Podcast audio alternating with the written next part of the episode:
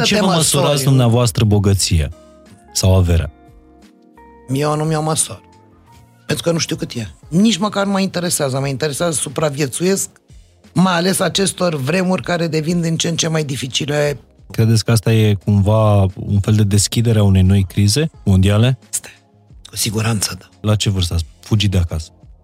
Mm, Aveam 21 de ani. Și sperarea că a trebuit să supraviețuiesc.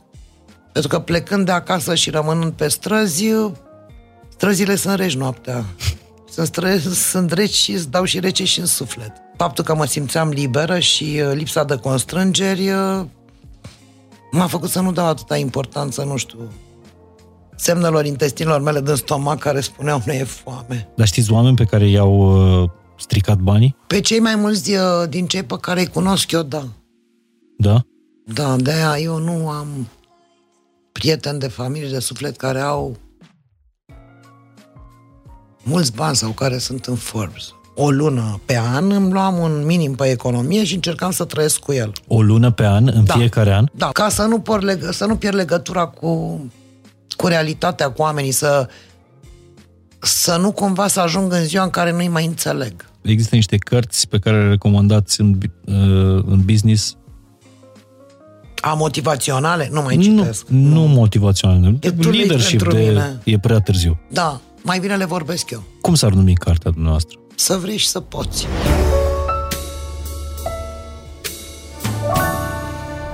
Salut, sunt Mihai Morar, bine ați venit la un nou episod de Fain și Simplu. Suntem în uh, săptămâna femeii și mi-am dorit tare mult această conversație pe care o să o am astăzi, pentru că se vorbește foarte mult despre woman empowerment, dar cred că e mai mult de atât. Cred că ar trebui să uh, vorbim despre puterea unei femei, nu doar despre empowerment. Cred că e un termen pe care uh, îl folosim mult prea des și cred că pe, pe nedrept. Tocmai de aceea am adus-o la masa podcastului astăzi pe cea, și o să vorbesc despre etichete, cea care este considerată în toate topurile de uh, specialitate una dintre cele mai bogate femei din România. E între primele cinci, indiferent ce top ai uh, consulta în ultimii ani. E o, pov- e o femeie care a trăit mai multe vieți, după cum uh, singură ne, ne spune, o femeie care a avut bani dintotdeauna și a luat-o de la capăt de mai multe ori. Uh, E o poveste impresionantă și de fiecare dată când uh, am ascultat-o uh, vorbind, a avut un efect de motivare uh, și cred că asta este una dintre principalele ei uh, calități. Faptul că reușește să-i pună pe oameni la treabă. Abia aștept să ascultați această conversație și să-i ascultați povestea doamnei Luchi Georgescu. Bine ați venit și vă mulțumesc tare mult pentru faptul că uh, ați acceptat să purtăm această discuție. Știu că vorbiți rar. Public, da, dar într-adevăr. bine. Mulțumesc pentru invitație la emisiunea ta Mhm. Fain și simplu, s-ar putea să fie o emisiune fain și complicat. Cel puțin așa cum simt că a fost, este și se pare că va fi viața mea în continuare. Asta nu înseamnă că sunt dezamăgită, ci uh, e un modus vivendi. Se pare că așa îmi place, așa mi-au construit și Vă place să reușesc fiți să mi se complicată. întâmplă. Îmi place să fac multe și să se și întâmple și ca să pornești ceva și să duci până la capăt, nu e fain și simplu. Poate să fie fain, dar cu drumuri mai sinuoase. Sunt sunt tare curios și o să vorbim și despre asta, despre programul noastră și cum vă în- împărțiți, pentru că pe lângă faptul că sunteți proprietară și dețineți controlul uh, a multe afaceri, e o firmă de construcții, e un producător de, uh, de carne, uh, Preparate Medaprod, din carne, preparate. da, Medapro, da. Uh, și apoi e și uh, compania Beciu Domnesc, uh, care are peste 1500 de hectare uh, de 1400, da, nu. Nu zice mai mult decât e în Nu Forbes, s-au că făcut acolo 1500 nu cred, între da, timp, am nu înțeles. s-au făcut. Sunt pe cale să... Da, uh, mi-a plăcut asta când a spus că uh, un om are mai multe vieți. Câte vieți ați avut dumneavoastră până acum? Sau câte vieți aveți în momentul ăsta? Depinde de în ce plan le numere. Uh-huh. Acum, tot, în principal, te refer la businessurile mele și uh, sunt în patru. Uh, nu pot să spun că mm, știi cum sunt viețile sau viața care înseamnă afaceri și job și activitatea de zi cu zi și viața personală. La mine lucrurile se numesc, adică toate se numesc viață. Planuri diferite pe afaceri diferite care pur și simplu în funcție de ziua, de jobul pe care l-am în ziua respectivă, la una din companii sau la mai multe, îmi determină și partea de timp liber sau uh-huh. Restul timpului care l-am până să mă culc. Deci nu pot să spun că nu, nu pot să fac o delimitare destul de serioasă și dreaptă, așa să tai drept între partea de job, că merg la servici și după care se închide cu cheia tot și toate circonvoluțiile mele funcționează pentru altceva. Deci, la mine e un melanj, adică viața personală pentru mine este și afacerea. Sau afacerile și ce mai rămâne, știi? Adică, adică vă place să faceți asta? Foarte tare, jucăriile mele și fiecare companie are personalitatea ei pentru că este dată de suma colaboratorilor mei, a personalității colaboratorilor mei menajată cu a mea. Uh-huh. Câți angajați aveți în momentul ăsta? Acum ceva mai puțin, vreo 1400 și ceva. Și cel mai Permanent. mult ați avut? N-am avut 2200. Deci noi avem, deci în companii, în grup, uh, sunt 1400, 1500, astea baleiază în funcție de sezonalitate vis-a-vis de hotelurile de pe mhm. litoral și tot timpul mai avem, nu știu, între 200 și 300 de angajați sezonieri uh, versus lucrările din uh, viticultură de la Beciu Domnez. Dar dacă se spune că pentru afacere cel mai important capital e capitalul uman, sunt curios dacă oamenii ăștia sunt calculați vreodată atunci când se fac topurile astea ale celor mai bogați oameni. Averea păi afaceri asta... fără oameni nu se poate face și orice companie destul se referă la niște acumulări care nu știu cum sunt uh-huh. în general cuantificate, pentru că eu niciodată n-am înțeles pe ce principii sau ce calcul matematic, ce algoritm s-a făcut de a se spune că am o avere de 20 de milioane sau de 40 de milioane, îți dau cuvântul meu de onoare că habar n-am cât am și îți dau cuvântul meu de onoare că nici nu mă interesează. Deci jocul este să faci lucruri să se întâmple. Și cuantificarea asta a valorilor materiale, din păcate, excede foarte mult valoarea umană care generează valoarea materială. Deci e tare pe dos. Și nu o spun că am venit la tine la emisiunea asta care încep să văd că e complicată. Mm-hmm. Dar, și abia începutul. Da, și abia începutul, dar, dar îmi place asta. Să nu fie boring, dar uh, fără oameni chiar nu poți să faci nimic. Adică dacă tu nu ai oamenii care să vrea și să și poată să facă și să-i aduci într-o zonă în care pe o structură umană potrivită a omului să fie și fidelizat și să pornească în luptă și să continue cu tine, atunci nu vei putea acumula nici pământuri, nici mașini, nici tehnologie, nici nimic și nu vei construi o afacere. Încă nu s-a născut afacerea aia care să fie total, fără nici măcar un pământean. Deci oamenii sunt esențiali și o să vorbim despre relația pe care o aveți, uh, o aveți cu, cu oamenii, dar vreau, probabil o să dărâmăm niște mituri în, în, în discuția noastră. După ultimul top 300 capital, averea dumneavoastră estimată este la 72 de milioane, nu 71, nu 73. La, fără virgulă. Fără, și fără virgulă. Uh-huh. Cum se calculează? Recunosc că Cum nu am citit asta, chiar nu citesc pentru că nu cred. Bogăția asta materială. Ar trebui să intre pe cei care o fac, pentru că și eu îmi pun această întrebare. De ce eu, să spunem, în ghilimele, nu fac 10 milioane și fac 73? Uh-huh. Sau de ce nu fac 69? Mă rog, asta poate să semne și altceva, nu, nu intrăm, nu e discuția despre așa ceva azi, dar după, poate eu știu, după rezultatele pe care le avem în bilanțuri la Ministerul Finanțelor când închidem o activitate comercială anuală, pentru că, dar acolo nu ți se dă decât o cifră de afacere anului respectiv și o profitabilitate a anului.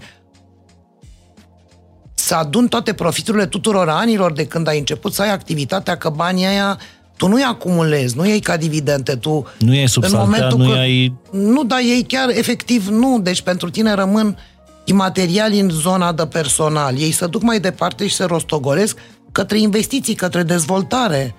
Nu pentru a-ți mai cumpăra tu nu știu ce-ți dorești foarte. Bineînțeles că toți facem și pentru că avem niște necesități proprii și toți dorim să, nu știu, să ne îmbrăcăm, să ne distrăm, să avem o viață măcar decentă. Dar uh, în momentul când dezvolți și cum sunt eu în activitate de producție, nu pot să spui, s-a terminat acest an fiscal, am luat niște dividende, am plătit impozitul 5% și uite, bănuți ăștia acum mă îngraș eu și bănuți peste bănuți, într-o zi o să fac în Forbes 73 de milioane. Recunosc că nu i-am și nu o să iau niciodată. Deci asta e chiar cinstit. Dar pot să spun că ca să înființezi un hectar de viță de vie, s-ar putea la sfârșit, când ajungi pe producție după 4 ani sau 5 ani și ai și terenul și ai făcut și pregătirea și ai luat și bani de la fonduri, că o să coste peste 20 de mii de euro un hectar. Dacă piața este la jumătate, pentru că este cerere și ofertă, și atât se plătește, este foarte greu să amortizeze această investiție. Eu câți bani am din a... Dacă să spunem că mâine vreau să vând aceste vii, ele cât valorează? 20 de milioane cât societatea a investit sau 10 milioane cât se cere, cât se plătește, uh-huh. cât dă piața? Voi reuși să le vând pe toate, în toate locurile sau numai o parte? Voi lua 10 milioane, 6 milioane sau 25? Cât valorez eu? Cât valorează compania? Deci nu știu să dau acest răspuns. Deci mi se pare că acolo se întâmplă ceva, că evaluările sunt foarte mult de natură subiectivă. Dar care ar fi algoritmul? Părerea mea e că nu e niciunul. Asta pentru că uh, nu foarte recent uh, a, f- a fost știrea asta care cred că a răcorit pe, pe foarte multă lume, că Elon Musk și Mark Zuckerberg au pierdut într-o săptămână sau peste noapte 25% din, uh, din avere. Nu cred că nici ei doi și nici dumneavoastră nu stați să vedeți cu câți bani m-am trezit astăzi. Dar crezi că am ști? Cabar n-avem. Nu, probabil că la ei se face un calcul mai simplu vis-a-vis de valoarea acțiunilor de pe bursă, dar dacă să, o să te uiți în formă, m-am uitat de ani de zile, uh, o parte semnificativă din cei care apar acolo nu sunt listați la bursă. Deci nu au o valoare a acțiunii care, într-adevăr, este fluctuantă în funcție de cerere și ofertă, zilnic, săptămânal, lunar. Deci în România e foarte greu, atâta vreme când nu avem instrumentul ăsta, al, oglinda asta a acțiunilor la bursă, e foarte greu să faci un top al milionarilor. Eu zic că este spre imposibil, plus că ordinea iar, adică eu nu spun că o mare parte din uh, cei care sunt în Forbes uh, nu au un loc, să spunem, uh, de frunte în ierarhia oamenilor care posedă niște valori mm. și pot fi considerați, să zicem, bogați vis-a-vis de ce înseamnă bogat în România, pentru că în alte topuri n-am existat nicăieri. Însă cred că sunt mulți oameni care sunt semnificativ mai bogați decât cei care, măcar o parte din ei, și mult semnificativ mai bogați cu averi considerabile care ar fi și mai ușor cuantificabile decât cei care sunt în producție și care nu sunt și nu vor fi niciodată.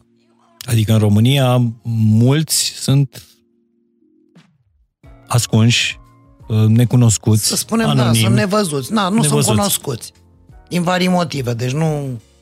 Nu Oam- induc nimic aici. Nu Oamenii e nimic care au cu peorativ. adevărat avere, adică bănuiesc imobiliare sau lichidități. Da, sau... deci să, ni- să spunem poate niște valori mai ușor uh, cuantificabile, uh-huh. dar care, nefiind expuși în spațiu public vis-a-vis de niște business-uri mai concrete, mai coerente, Da. Și atunci în ce vă se măsurați văd. dumneavoastră? Asta e m- măsurătoarea societății sau a, uh, uh, a presei. Poți în să ce te vă măsori. măsurați dumneavoastră bogăție sau averea? eu nu mi-o măsor.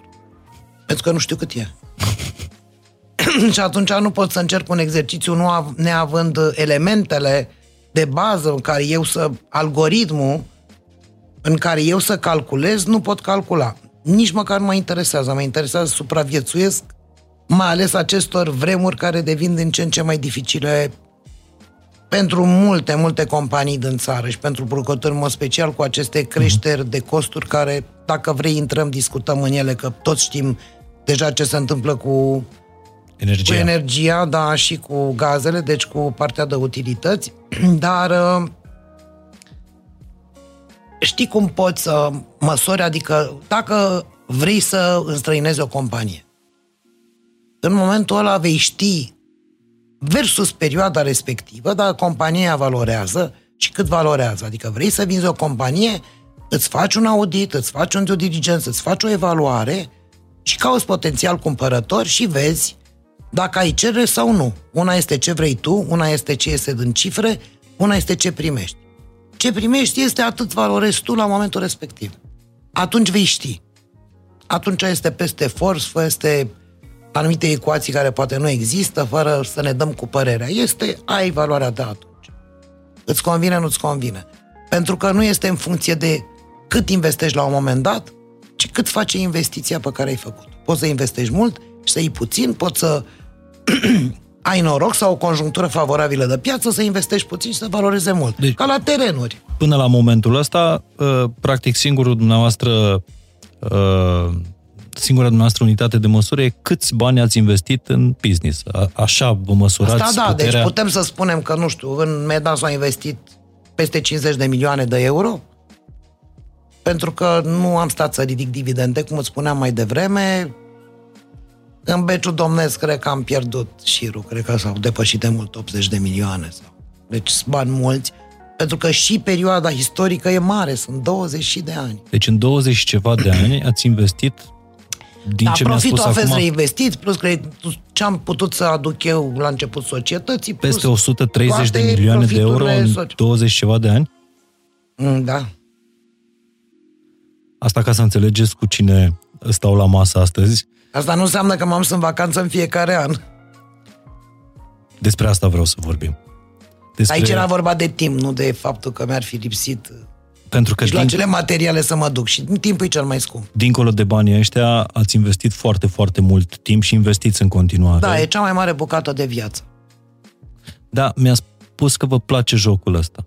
Și vreau să înțeleg de unde vine plăcerea asta a, a jocului. Pentru că a, ați mărturisit de mai multe ori că noastră ați avut bani dintotdeauna, inclusiv din familie. În familie, Asta nu înseamnă că n-ați într-adevăr, făcut foame la un moment dat.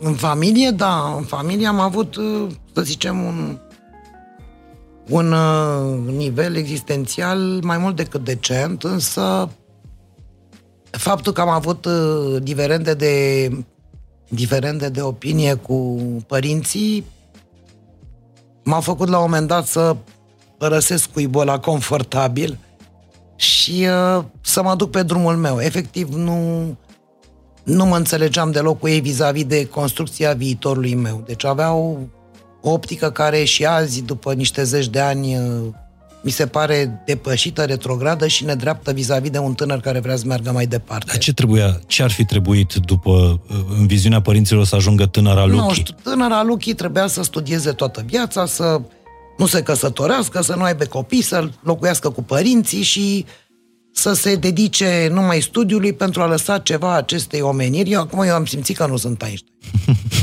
și am simțit că drumul ăsta e un drum închis și uh, e o ipoteză care nu ține de realist deloc.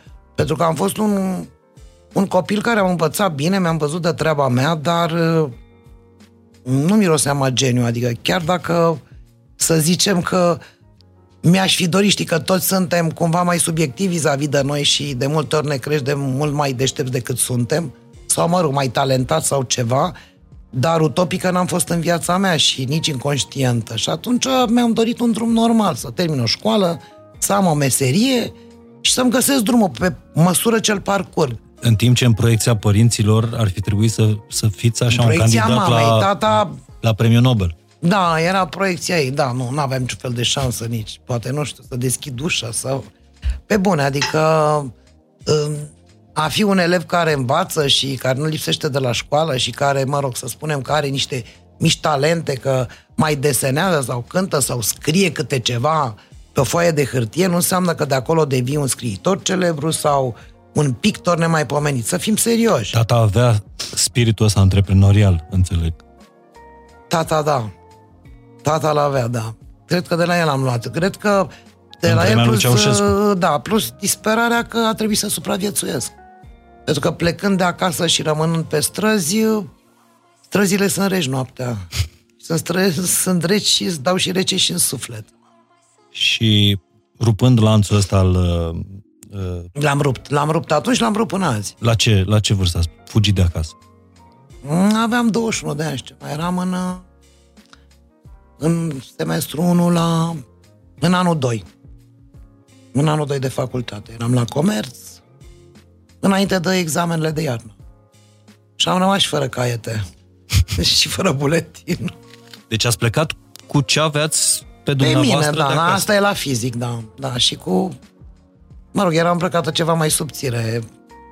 Au fost niște probleme. Am ajuns Dubi- cu niște puși de plastic în pantofi că a început să ningă.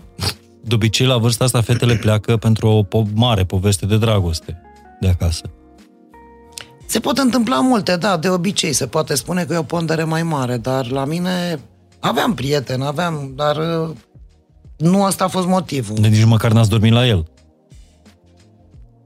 Mai târziu s-a întâmplat și asta, dar nu atunci. Nu, când ați fugit de acasă. Nu, nu, nu. Nu. Dar se întâmplă. Uh, cum să spun, uh, Mihai, uh, pare mai tragic decât am simțit eu atunci, pentru că faptul că mă simțeam liberă și uh, lipsa de constrângeri uh, m-a făcut să nu dau atâta importanță, nu știu, semnelor intestinilor mele din stomac care spuneau ne e foame. Dar uh, s-a rezolvat. M-am dus din primul an în vacanță, m-am angajat și am lucrat pe litoral la un shop, cum erau atunci, mi-am făcut niște bănuți, mi-am adunat dolar cu dolar și toamna mi-am cumpărat un apartament Confort 2 în piața Reșița, nu prea știam să mă întorc uh, de acolo cu trolebuzul 95. Mi-am cumpărat o Dacie veche albastră pe care nu puteam să o împli, adică nu prea porneam fiecare dimineață, dar uh, să zicem că mi-am început drumul. Deci Am o avut singură un vară acoperiș. v-a luat, fugită de acasă, dormi în câteva nopți în Gara de Nord. Uh, o singură vară v-a, v-a luat ca să vă așezați, Am început să mă așez, da. ca să subzistați. Chiar da, mai da, da. Aveam și bursă. M-am descurcat conform vremurilor, da. Mă rog, după câțiva ani deja aveam un apartament cu patru camere. Dar cu ce ați plecat de acasă? Ok, n-ați luat nici măcar caietele, dar... Ei nu mi le-a dat. Eu le-aș fi luat. Nu, nu vi l-a dat, nu? Cât timp n-ați vorbit cu familia? Până după ce am terminat facultatea. Wow. Nu ne-am căutat. Dar i-ați făcut vreodată mândri pe ai dumneavoastră? Nu mi-au arătat-o. Nu v-au arătat. Nu, știu că mai mulți ani în urmă, nu știu, probabil 10, 12, mi țin minte când ai discutat odată cu mama și mi-a spus că nu am fost în stare să... Și din punctul ei de vedere, Adică n-a convins-o nici ne-am nimic. făcut-o de râs. Nici măcar Da, business niciodată nu a făcut nicio vizită, nici la nicio fabrică, la niciun sediu de-al meu, nu... Nici măcar nu consumă produsele de la Meda. în fața unilor nu valorez nimic. Dar problema este că eu m-am descurcat și m-am simțit bine cu mine și m-am dus mai departe. Îți lasă niște răni, niște dureri, Sunt convins. dar este... Adică doare oricând, va durea până când nu mai vei fi eu pe lumea asta, însă uh, nu cred că din chestia asta trebuie să te facă să te luți mai departe cu toată durerea, dar nu să nu te lași copleșit. Deci asta ar trebui să înțeleagă toți durerile. În familii care nu se înțeleg sunt e posibil mai multe decât cele care se înțeleg. Părinți cu copii. Dar fiecare în parte nu trebuie să abdice, trebuie să ducă mai departe și să facă drumul așa cum îl consideră. Bun, rău cum o fi el, poate consider că e un drum greșit. Îl îndrepți, faci ceva, dar nu te lăsa. Adică cred că la anumite vârste depresiile nu sunt permise. N-ai timp pentru ele. E foarte greu. Câteodată se întâmplă, dar eu nu am fost depresivă niciodată. Asta nu înseamnă că nu există, că nu sunt suflete care Fără sunt doar și rănite poate. ușor și suferă îngrozitor, dar ceea ce a spune tuturor, chiar dacă li se întâmplă acest necaz, să lupte cu el. să lupte ca cu orice boală, că se poate merge mai departe. Da, e interesant alegerea asta dumneavoastră între a face mândri pe părinți și a te face pe tine însuți mândru, ați ales... Am ales să exist și să fiu independentă și să-mi duc drumul așa cum o să-l cred eu, cu bune, cu rele. Deci să nu crezi că e un drum, cred că la nimeni nu e un drum coerent care să meargă ață, super frumos. Sunt suisuri, sunt coborâșuri, sunt supărări, sunt dureri, sunt bucurii, sunt noțiuni, adică fericirea te atinge nu foarte repede și nu foarte des. E bine aproape utopică, dar starea de mulțumire, de satisfacție, de a te simți bine cu tine, de a simți că faci ceva, ce îi face tu? Că drumul tău continuă, pentru că așa vrei tu și care are un sens și îți găsești un cel, eu zic că lucrurile din punctul ăsta de vedere sunt foarte simple dacă nu dorim, nu știu, să ajungem pe Ciomoluc la, la 8848 de metri. Suntem dozați. Și mai o chestie, adică să nu vrei totul dintr-o dată, adică cum am spus și tinerul care îi crezi și cu care colaborez și de care mulți în companii sunt mândră de ei și mândră și de mine ce am reușit cu ei, ă, să facem, știi, o treaptă, construcția are 17 cm. Să faci treaptă cu treaptă, adică chiar dacă e țintă acolo, să nu te grăbești, pentru că știi când încerci câteodată să urci mai repede câte două, trei trepte, uh-huh. de foarte multe ori te împiedici și le pierzi și pe alea pe care le-ai urcat. Deci, asta deci... nu înseamnă, e un fel de festina lente, nu așa o treaptă mai 17 cm încet, încet. Nu, ritmul trebuie păstrat, dar aici depinde de natura fiecare om. E foarte greu să dai lecții. Și câteodată este injust, pentru că noi spunem din propria noastră experiență sau din ce am mai auzit că, mm-hmm. dar fiecare are propria trăire. Dar niște reguli de bază, a nu te lăsa, a lupta mai departe, a munci, a încerca să fii corect cu tine și corect cu ceilalți, astea sunt lucruri care trebuie să se întâmple, pentru că așa poți să și construiești ceva. Nu singur, singur nu. E interesant că a trebuit să ajung la vârsta de 40 de ani ca să aflu de la o femeie ce înălțime are o treaptă. Nu știam. 17. Nu știam asta. Nu ai firmă de construcție. Și Se vede. E timpul să-mi fac. Dar când ați plecat de acasă, sunt convins că măcar ceva din spiritul ăsta antreprenorial al tatălui ați aplicat în, în business-uri sau în... Cred că e ceva genetic. E genetic? Mm-hmm. Am, am semănat mult cu el, deci e genetic. Și uh, e un fel uh, adică genetic plus disperare că trebuie să mănânci, trebuie să faci ceva. Nu v-a dat un set de reguli. Uite, fata mea, cu asta merge în viață. Nu, n-am avut reguli. Am avut minte. Deci, m-am gândit că trebuie să supraviețuiesc. Adică, animalele în pădure crezi că au proceduri? Au instincte. Au gena, se transmite. Și dacă un animal va fi crescut de altcineva, de un om, de un alt animal, el va avea în el sângele lui.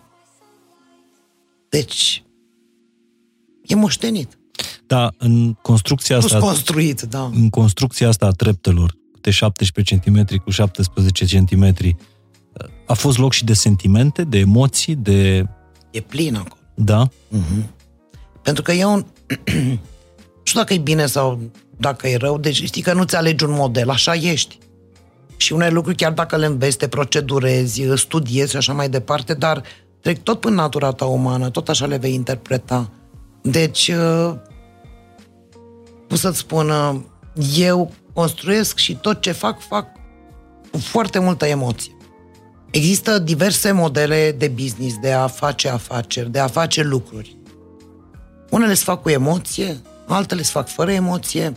Întotdeauna trebuie să fie realism, trebuie să fie obiectivare în ceea ce faci, dar mie nu mi iese nimic fără să pun o parte din suflet. Adică e cu emoție vis-a-vis de companie, vis-a-vis de oameni, vis-a-vis de ce crezi, vis-a-vis de...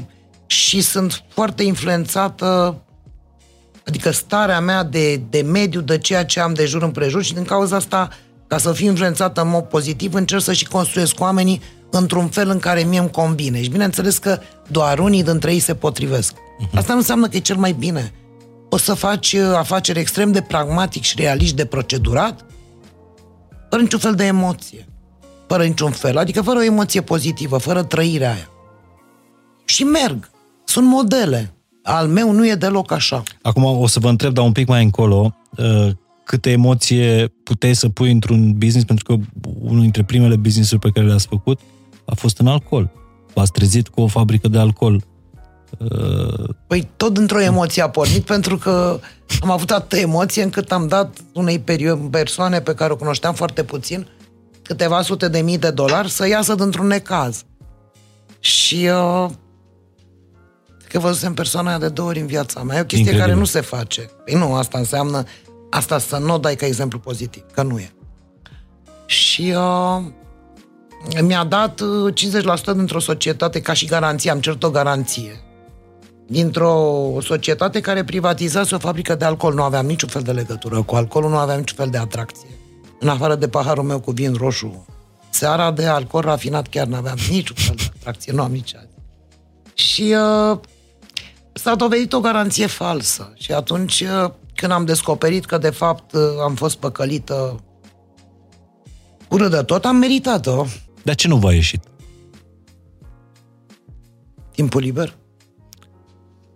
Dar în business nu există... Uh, nu știu dacă af- acum o să mai iasă. Adică niciodată nu m-am gândit că pot să fac o afacere și să am niște colaboratori uh, care am să lucrez, pentru că știu că este imposibil să faci singur, nici n-aș gândi așa ceva. Asta e la început, la un nivel mic. Și nu m-am gândit niciodată că aș putea da faliment sau pierde o afacere. A, poți să câștigi mai puțin, poți să ai în proști. Și aici există o sinusoidă. Da? Depinde de sistemul economic al uh-huh. țării, de legislație. Foarte multe lucruri de care depind. De multe ori, prea multe față de care depindem, așa cum se întâmplă acum nebunia cu creșterea costurilor pe, pe utilități, pe energie și gaze, care eu nu știu de câte ori au crescut. Eu pot să spun că la meta, de exemplu, în decembrie, față de august 2021, decembrie, costurile pe, pe utilități au fost cu un milion de, de lei mai mari. Mai mari, deci cu 200 de mii de euro. Deci discutăm de procent? 2 milioane și ceva de euro pe an costuri suplimentare pe aceeași product. E absurd. E chiar absurd. Adică cum vom mai trăi așa? Adică ajunge... Sunt foarte frustrată pentru că ca și mulți alți producători sau ca în alte business-uri, ajungi să te gândești că ai muncit niște ani, nu contează, 5, 10, o parte din viața ta, ai reușit să faci niște lucruri, că ai niște oameni care depind de tine și dintr-o dată businessul ăla nu mai depinde deloc de tine. Totul este cum s-o întâmpla, o să vedem.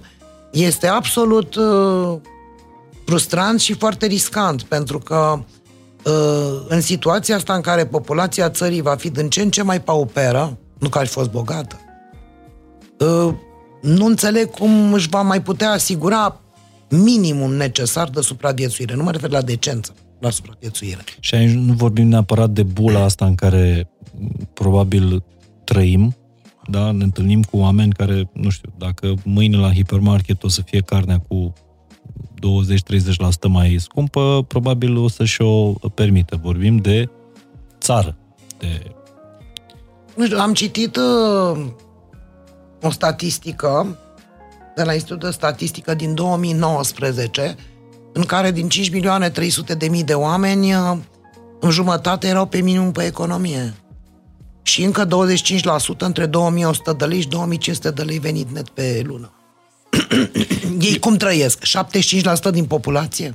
Eu știu o statistică valabilă anul trecut. 2021. Uh, că unul din trei copii din România se duce înfometat la culcare. Acum întorcându-ne, când credeți că fac o paranteză în discuția noastră, când credeți că prețurile astea la energie ne vor afecta cu adevărat? Au început să afecteze. Au început să afecteze și... Vorbesc de coșul zilnic, de... Mai cum adică în momentul când... Uh, să vă spun... Uh, sunt uh, costurile la, la energie și la gaze, ele duc la fiecare tip de produs crește, pentru că eu, de exemplu, am cost la utilități, dar și un furnizor de al meu care este de, nu știu, de cartoane, de sticlă, de ambalaj, uh-huh. și el are costurile lui. Și cel care face materia primă, nu știu, poliuretan, polipropilenă, și el are costurile lui. Și el are materia lui primă, are granulele. Și el are energia lui. Și atunci, nouă toate astea ne vin peste costul de energetic. Și atunci, ele încă vin 20%, 30%, 15%. Discutam, cred că acum vreo 3 săptămâni, cu un furnizor de sticlă de la Beciu Domnesc, din Moldova, pentru că la noi uh, industria mare e cam dispărută și suntem dependenți de importuri în, într-un mod pur și simplu, ce să spun, nepermis pentru o țară cu acest potențial. Și uh, cred că pentru prima dată în viața mea, într-o negociere, mi-a venit să plâng, adică eu mă simțeam la nivelul de a cerși încă un procent discount, a cerși real. Și m-am, efectiv m-am simțit umilită, omul vrea să mă ajute, dar și eu costurile lor. Eu nu știu să fac o evaluare în momentul de față la fiecare furnizor dacă real lui au crescut costurile cu 15 sau 30%, 50%, deci n-ajung decât să mă rog, pentru că nu am niciun fel de bază reală să pot să spun tu aici ai sărit calul și ai mai pus încă de la tine pentru că, nu știu, ai, uh, ești unic sau uh, ești într-o situație în care poți să-mi impui mie sau pur și simplu ai aceleași probleme. Deci să te așezi la o masă cu furnizorii și de fapt tu să nu știi de fapt ce vrei, decât să fie ceva mai puțin, dar cu cât, pentru că nu mai avem niciun fel de bază. Deci suntem pierduți în negocieri, niciodată nu mi-a plăcut să mă așez la o masă, eu sau colaboratorii mei nepregătiți. Noi nu mai știm ce negociem în momentul de față, pentru că e o bulversare, ai văzut și la nivel european. E adevărat. Și uh, la nivel mondial se vorbește despre, da, exact. despre inflația asta și despre... Și care va continua, se vorbește credeți până că, unde, nu credeți, știu. Credeți că asta e cumva un fel de deschidere a unei noi crize mondiale? Este. Cu siguranță, da. Din punctul meu de vedere, gândește-te, adică, hai să spunem că limita de suportabilitate overall, pe medie, poate fi de 5, nu vorbim de elită de 5% din populație sau 3%. Dar să spunem că poți să suporți încă 5%, 10%. La un moment dat, unde mai suporți? Pentru că salariile nu vor putea crește în aceeași pondere. Este imposibil.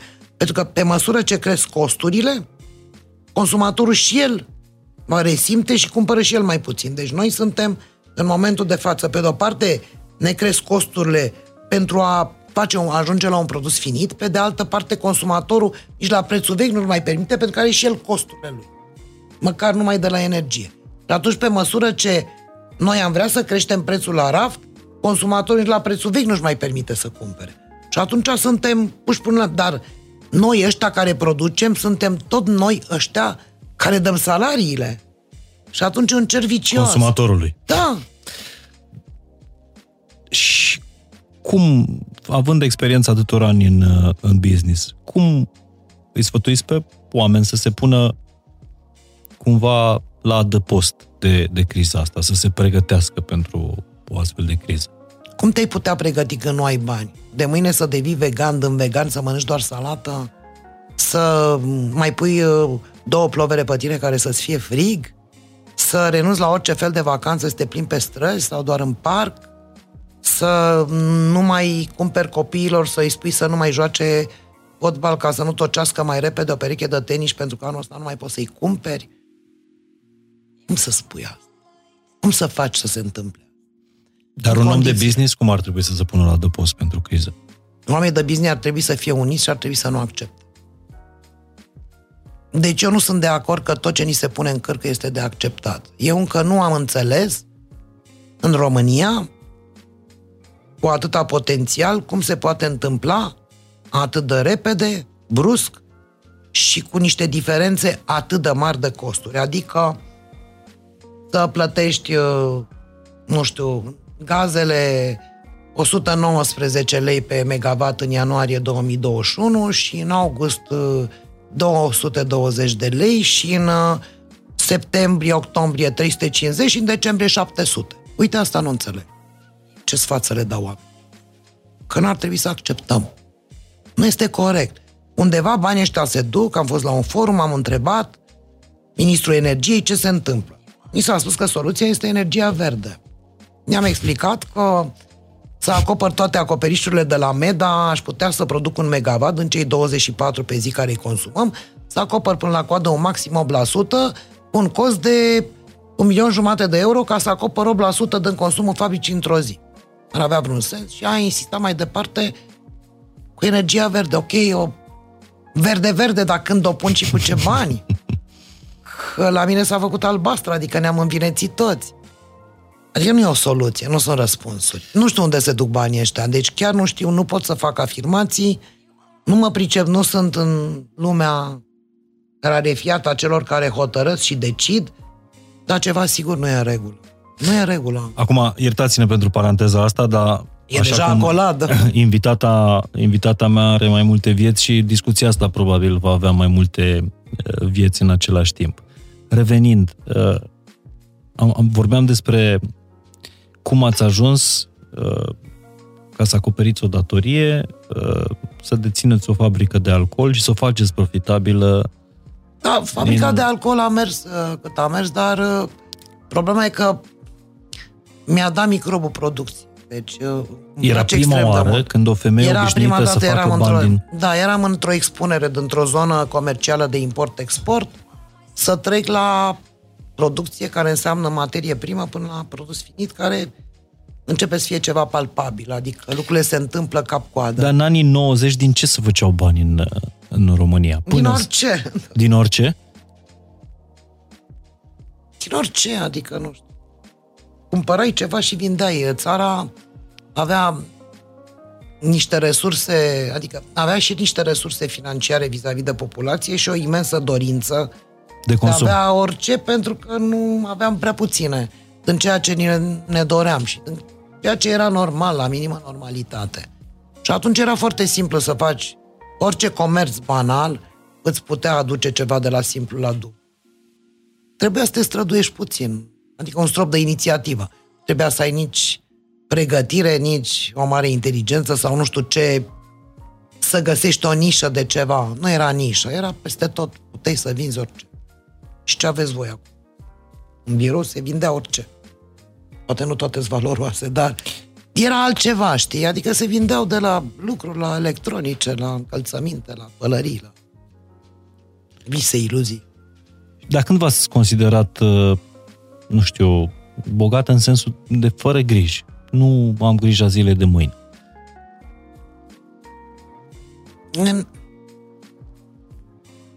Foarte puțin a durat la mine chestia asta cu grija zilei de mâine. Pentru că știu dacă a durat. Ba da, cumva a durat, adică eu la Revoluție nu aveam grija zilei de mâine, de mulți ani. Dar după Revoluție a devenit un alt tip de grijă a zilei de mâine. A modificat paradigma pentru că ceea ce aveai înainte, că aveai un apartament și două mașini, uh, una cu număr cu soț, una cu număr fără soț. Ca să puteți circula în ambele ca weekenduri. Ca să poți să circule în weekenduri și că, mă rog, aveai două calorifere în plus dacă la bloc nu dădeau destulă căldură sau puteai să ai un weekend la Vila 23 sau să mergi la Neptun vara la Hotel Neptun sau la Alpin iarna, astea le făceam deja, ani de zi. Dar lucrurile astea au intrat repede pe planul 2, 3 sau pe niciun plan au dispărut. Au fost alte provocări, cum se spune, mai aud asta la interviu. De ce vrei să te angajezi? Pentru o nouă provocare. Deci, la mine chiar atunci a fost o provocare că am simțit că e o altă oportunitate și că chiar e un început și a fost adevărat. Dar ați trăit vreodată în salariu? Nu prea. Mm, puțin. Da, ați avut momente în care ați visat m-aș angaja pe un salariu foarte bun, la, la câte știu bănuiesc că o să obțin un salariu foarte bun, m-aș angaja pe un salariu foarte bun doar ca să am mai mult timp? Nu, nu, nu-mi place asta. Nu. Nu, nu, nu, nu m-am gândit. Și mai mult timp aș făcut altceva, iar mă apucam de ceva. Adică de ce nu să fac direct de dimineață? Dar nu, este începuturile alea a fost un fel de startup pentru toată lumea. Eu am avut o țintă și uh, m-am gândit pe la sfârșitul anului, anilor 90 că ar fi bine dacă aș face un milion de dolari și el așa l-aș împărți pentru o casă și majoritatea pentru business. Să pot să rulez un ban. Și eu, mă rog, prin 93 aveam. Dar uh, dacă tot îți place să continui... Dar sunt curios, că vorbeam într-un episod anterior cu cel mai titrat alpinist român al momentului, Horia Coliboșanu, spunea că până la urmă călătoria este plăcerea. Faptul că ajungi în vârf la, pe Everest la 8848 de metri nu îți aduce nicio satisfacție. Din potrivă, te responsabilizează pentru că cei mai mulți mor la coborâre. Ce ați simțit când ați avut milionul ăla pe care voiați să-l, pe care l-ați avea, l aveați ca țintă? Vezi, Everestul meu nu s-a terminat acolo. Atunci am realizat că e doar un popas mic și trebuie să mă duc mai departe și inițial, da, e dreptate. Deci îmi doream să am și pentru mine, știi? Și am făcut eu așa niște case de bani, le-am băgat în betoane și am început să umplu cu bani. Dar la un moment dat, dacă ești un om dinamică și care vrei să faci niște lucruri și acolo ai niște oxiuri la creier care nu te lasă, te zgândără, deja nu mai contează asta. Contează la început până că vezi. Asta contează pentru că îți dă siguranță că poți să faci ceva, adică ești coerent, lucrurile chiar se întâmplă, nu sunt doar în visurile tale și te scoli dimineață și faci altceva. Uh-huh. Lucrurile chiar se întâmplă pentru că ai vrut. Și într-adevăr, cum spunea și el, eforturile astea imense, consumul ăsta imens de energie, sunt cuantificabile, au un rezultat. Dar la un moment dat, cred că pentru, la mulți se întâmplă așa, adică vezi un milion sau vezi un milion jumate sau două, mă rog, să zicem o sumă semnificativă, până la coadă ce faci cu ea? Adică trebuie să faci ceva cu ea ca lucrurile se întâmple mai departe. Poți să faci cu ea, într-adevăr, ții o casă și te duci în excursii, cumperi lucruri frumoase, mergi dimineața și îți bei cafeaua în dorobanți. Dar câte Dumnezeului zile ți le bei acolo? Adică și pe urmă? Da, sunt curios, că nu e vorba despre bogăție aici. Ce înseamnă luxul pentru noastră? Ci când, când ați simțit că sunteți bogată din punct de vedere al uh, lucrurilor materiale pe care vi le permite averea? Știi, eu m-am gândit atunci în 92 că dacă am să fac un milion, atât mă ducea pe mine minte atunci.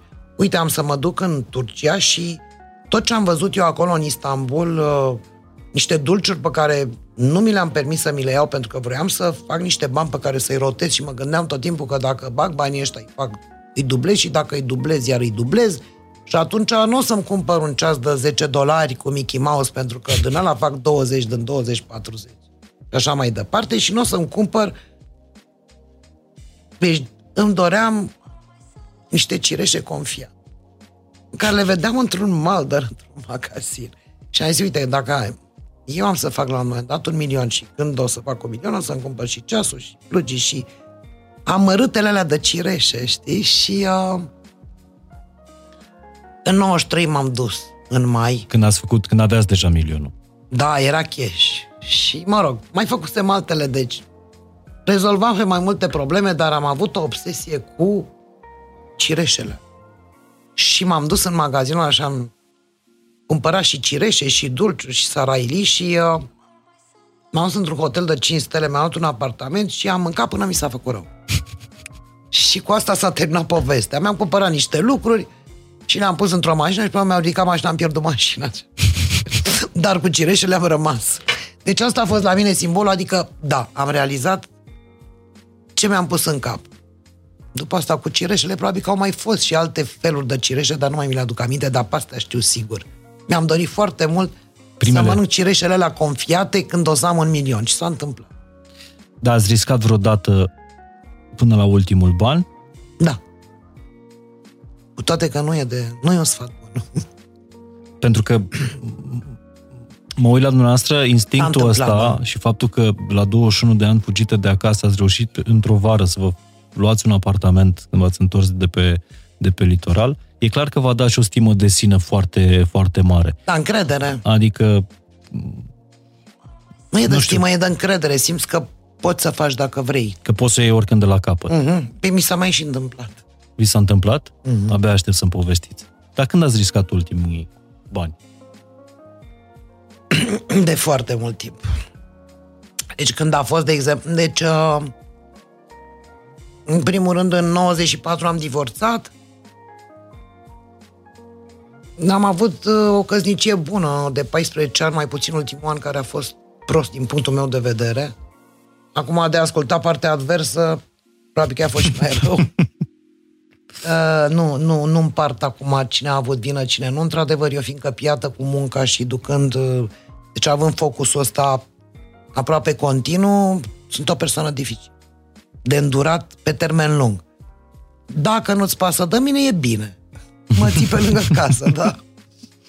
Mă rog, lucrurile s-au stricat, atunci eu am făcut un act eroic din punctul meu de vedere și am renunțat la absolut tot ce acumulasem atunci și erau niște acumulări semnificative vis-a-vis de vremurile alea și de faptul că, știi cum e, pornești de la 0, 0 plus ceva.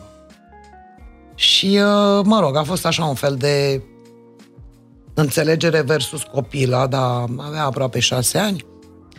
Și atunci, într-adevăr, a fost o perioadă deosebit de dificilă pentru că eu încercam să construiesc viitoarea afacere. Știam că va fi o... Cum e, nu e de mâine, te hotărâți să faci o altă afacere și o încep și ea merge... Deci mi-au trebuit niște luni de pregătire, știam ce am de făcut, știam că o să merg mai departe, știam că o să mă recuperez relativ repede, dar au fost uh, o perioadă dificilă pentru mine atunci, pentru că, într-adevăr, uh, era, cum spuneai tu, adică niciun ban înseamnă niciun ban. Uh-huh. Și a fost După destul ce de dificil. deja După ce cireșile, mânca... cireșile da. confiate. Deci a trebuit, de asta spun, nu mai țin minte când a venit rândul 2 de cireșe, dar uh, în vreo 2 ani iar puteam să mănânc de vreo două ori ceva cireșe. Uh-huh. Cam așa. Deci atunci a fost și, uh, într-adevăr, uh, când a fost cu fabrica de alcool, la sfârșitul anului 97, că am intrat la începutul lui 97, ți-am că în vreo 15 luni am scos toți banii, am achitat Ministerul de Finanțe, datoriile fabricii, deci am ieșit pe zero, pentru că asta e cel mai important ca să poată funcționa. Am făcut și investiția, însă la sfârșitul anului, într-adevăr, din ce mi-aduc eu aminte acum, m- cred că e adevărat, cred că mai aveam 70 de dolari. Adică s-a dus tot. Dar am... Cu uh, prețul libertății până la urmă. Costă tot timpul, costă ceva. Costă viața, am spus. Dar ce e cel mai scump pe lumea asta? Între ce și ce? Nu știu, între uh, achiziții materiale, timp, uh, libertate. Libertatea import. Timpul e cel mai scump, dar cu unele trebuie să plătești pentru alte satisfacții pe care le ai. Eu plătesc cu timpul. Deci ce faci? Cum spui? Îmi dau viața pentru ceva. Dar de obicei asta se consideră a fi o extremă. Dar a da în fiecare zi o parte mare din timpul tău este să-ți dai viața. Asta nu înseamnă sacrificiu suprem. E strop cu strop cu strop. Se numește tot sacrificiu, dar adunat cu grăuntele. Dar e mai greu să o iei de la zero. Imaginați-vă acum, în 2022. E mai greu acum, în, în timpurile astea, decât în anii Absolut. 90? Da, pentru că este concurență. În societăți mari, societăți puternice și foarte multe obiecte de activitate sunt uh, acoperite integral versus ofertă și uh, mai ales uh, importurile, adică noi producem în România cu costuri uh, mari. Și uh, pentru că, mă rog, este un, uh, un sistem uh, în care, mă rog, să spunem o legislație cu foarte multe taxe, sunt taxe, taxe, taxe, sunt costuri destule. România a devenit o țară scumpă. Este real. Și, mă rog, dacă mai avea timp, aș putea să-ți demonstrez și de ce. Dar este scumpă și știm toți că trăim în ea. Uh-huh. Și atunci este foarte greu să faci un startup dacă nu e ceva nișat. E foarte greu de mâine să te apuci să produci orice. Covrigi. E plin de covrigi peste tot. Adică este... Deci, practic, diferența față de anii 90, când tu creai piața, acum trebuie să În iei anii 90 o cotă aveai de piață. toate posibilitățile și simultan foarte puține posibilități, pentru că habar n-aveam ce să facem. Adică, vezi, înainte de, de 90, unde este uh, centrul istoric acum, erau câteva străzi, Mărdan, Șelari, Covaci, în care era consignație de stat. Oamenii aduceau bani, uh, avea, duceau uh, lucruri, Lucruri. vechi, noi și așa mai departe, de la cosmetice, la confecții, la artă, vindeau și luau un bănuț. După Revoluție, la vreo 4-5 luni, prin uh, în primăvara lui 90, uh, eu mă gândisem că ce bine ar fi dacă un privat ar deschide o consignație, adică să aducem lucruri de afară, să vindem, cine mai vrea să-ți aducă. Și am văzut într-o seară pe TVR1, la telejurnal, că ăla era încă programul nostru sfânt la care ne uitam, că cineva a deschis un magazin tip consignație și primește lucruri. Capul meu atât m-a dus că altcineva a avut aceeași idee ca mine că există o consignație de stat. Acum este și una particulară și asta e tot. Și am zis, ideea mea s-a dus naibii. Pe care s-au deschis sute, fiecare deschidea în fața porții, în curte, undeva un magazin. Deci, noi nu aveam deschidere, nu aveam, nu e vorba de imaginație, nu știam ce s-ar putea face pe schimbarea asta de sistem social în care practic se putea face orice.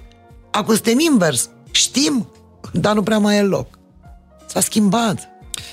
Dacă Luke ar avea acum 21 de ani și ar fugi de acasă, Aș fugi, sigur. de ce v-ați apuca? Tot producție, dar de altceva. De Bitcoin. Mm, E prea volatil pentru mine. Cred că sunt născut în alte timpuri istorice ca să mai înțeleg Vreau să ce vine vorbim și sensul despre piața asta, despre cripto, febra asta. că Bănuiesc că, S-ar putea să-ți pierzi timpul cu mine. da, dar O să încerc. mi se pare interesant să, să aflu o părere din partea unui om care a investit peste 100 de milioane de euro în producție. Asta mi se pare... Nim- Nimeni nu-și dorește să facă bani din producție. Pentru că eu cumva cred că fiecare dintre noi avem imaginea asta că e crunt, e foarte, foarte crunt. Să lucrezi cu atât de mulți oameni, producția este foarte a fi complicată. greu nu înseamnă crunt. Poate să devină, vezi, când sunt condițiile austere, dar îți dai seama cât de frumos e drumul când o afacere se duce producție din, din generație în generație și își continuă drumul.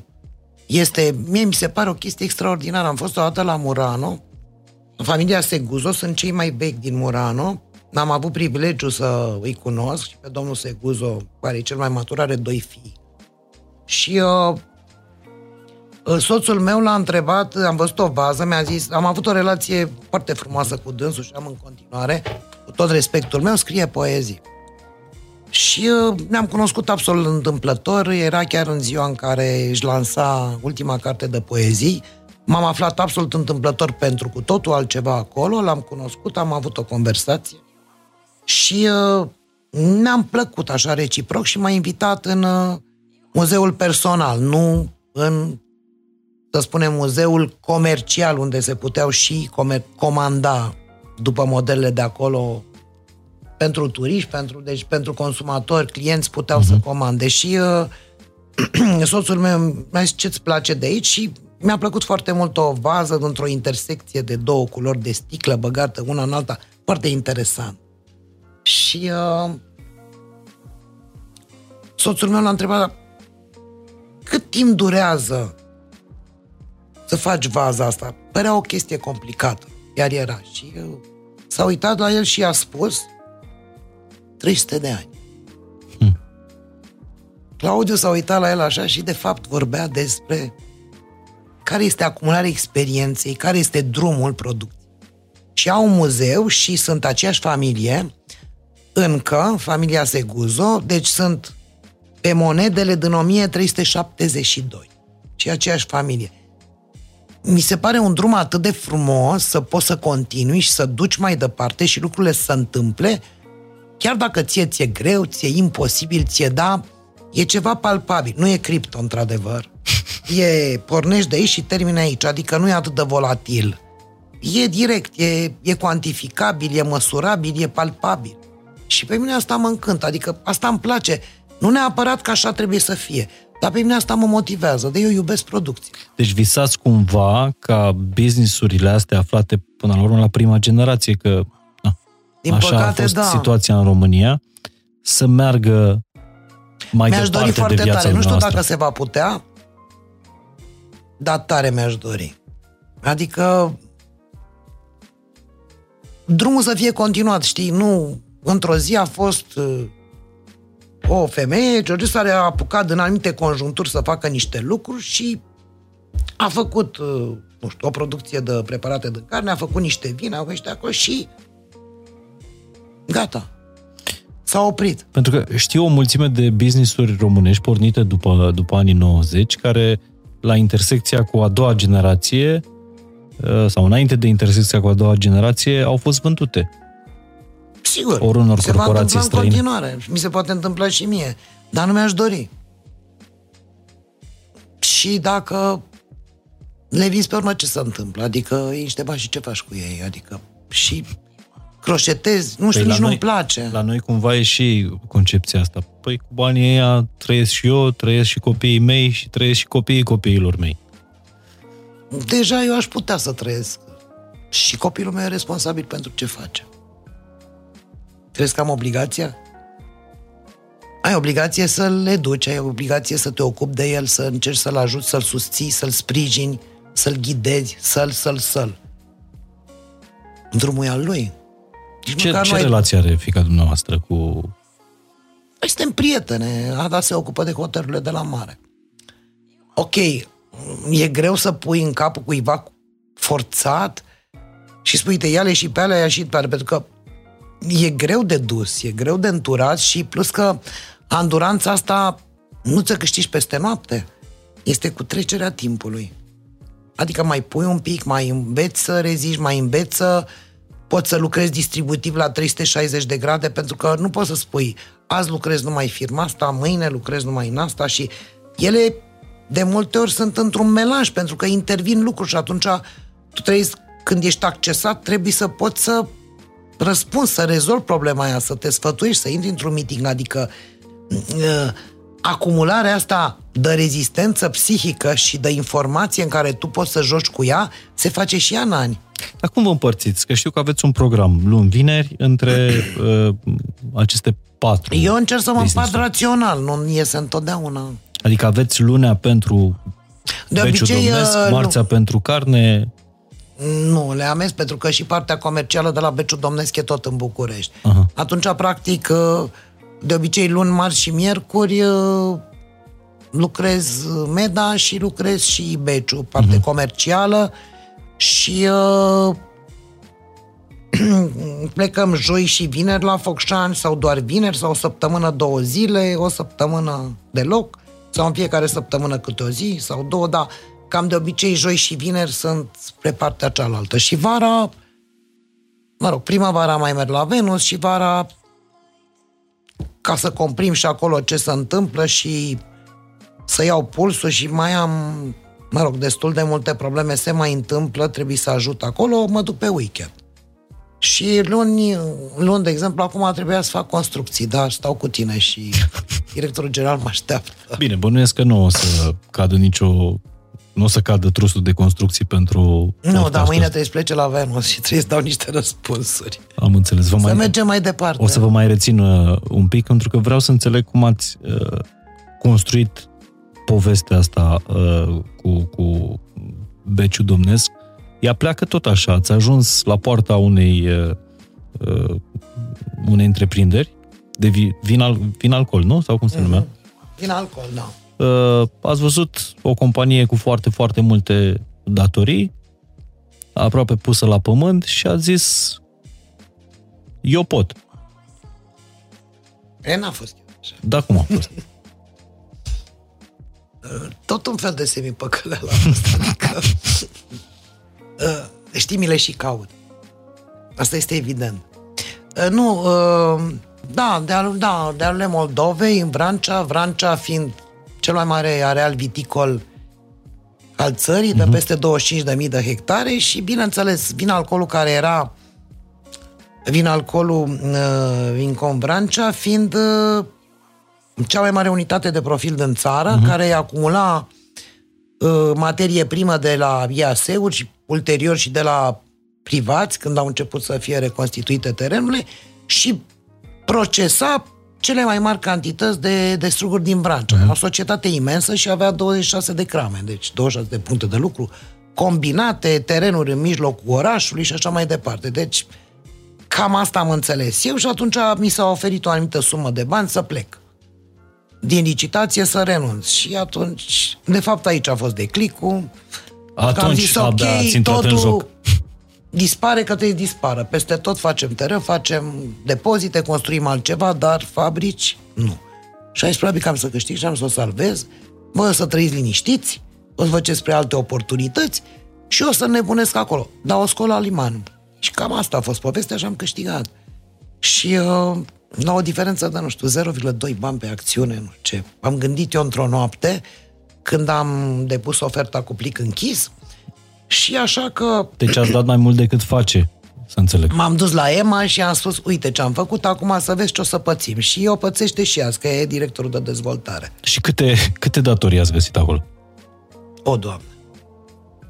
Nu mai știu, am, știu că am făcut o creditare de vreo 6 milioane și ceva de dolari, adică toți banii pe care îi aveam și nu s-au dus decât pentru o parte mică a datorilor de...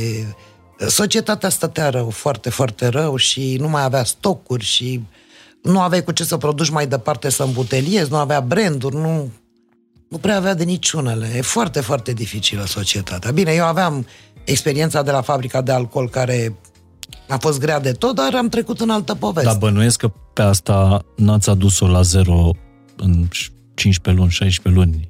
Uh... Nu, a fost adusă la zero în primul an și da? a produs vreo 2 milioane de dolari profit în primul an, da. Deja aveam și meda.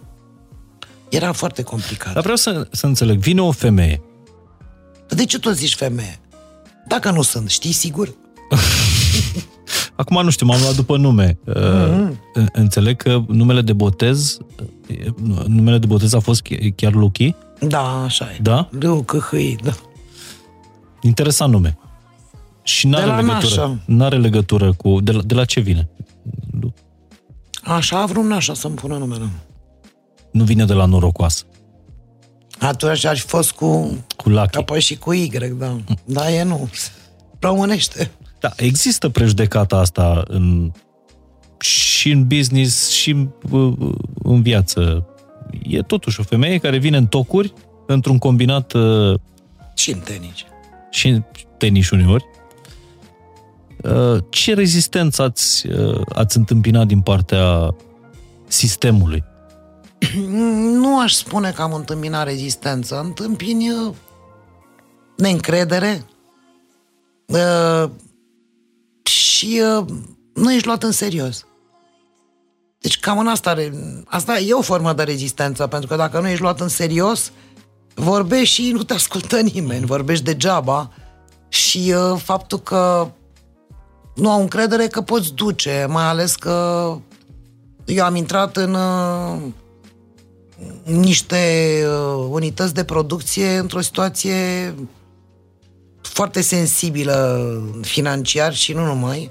Și normal că nevăzând un bărbat probabil mare, impozant și așa mai departe, nu ofeream credibilitate că mă dau jos uh-huh. din mhm. mașină și cum spui tu, nu știu, poate am tocuri, poate nu și uh, sunt machiată sau coafată. Deci asta, uh, într-adevăr, nu înseamnă, în general, într-o men- în mentalitatea oamenilor că e garanția lucrului care s-ar putea face sau bine făcut.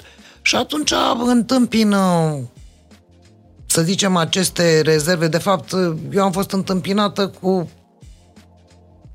cu jigniri, cu lupte, cu oameni care s-au baricadat, uh, în curte care umblau cu cisternele pe străzi, spărgeau geamuri, nu vreau privatizare și mai ales o femeie care venea la poartă spunea, vă rog frumos, dați-mi drumul, că acest e încălcare de proprietate, pe bune. U, du-te acasă. Pe niște sarmale, și pe ceva. Nu, nu, să vă întreb cum i-ați convins. I-am o convins. Să, o să vă întreb cum i-ați îmblânzit. Cu nu unii bănuiesc că dar, cu unii a trebuit să și lucrați. Sigur, mai am încă câțiva. După 22 de ani, da.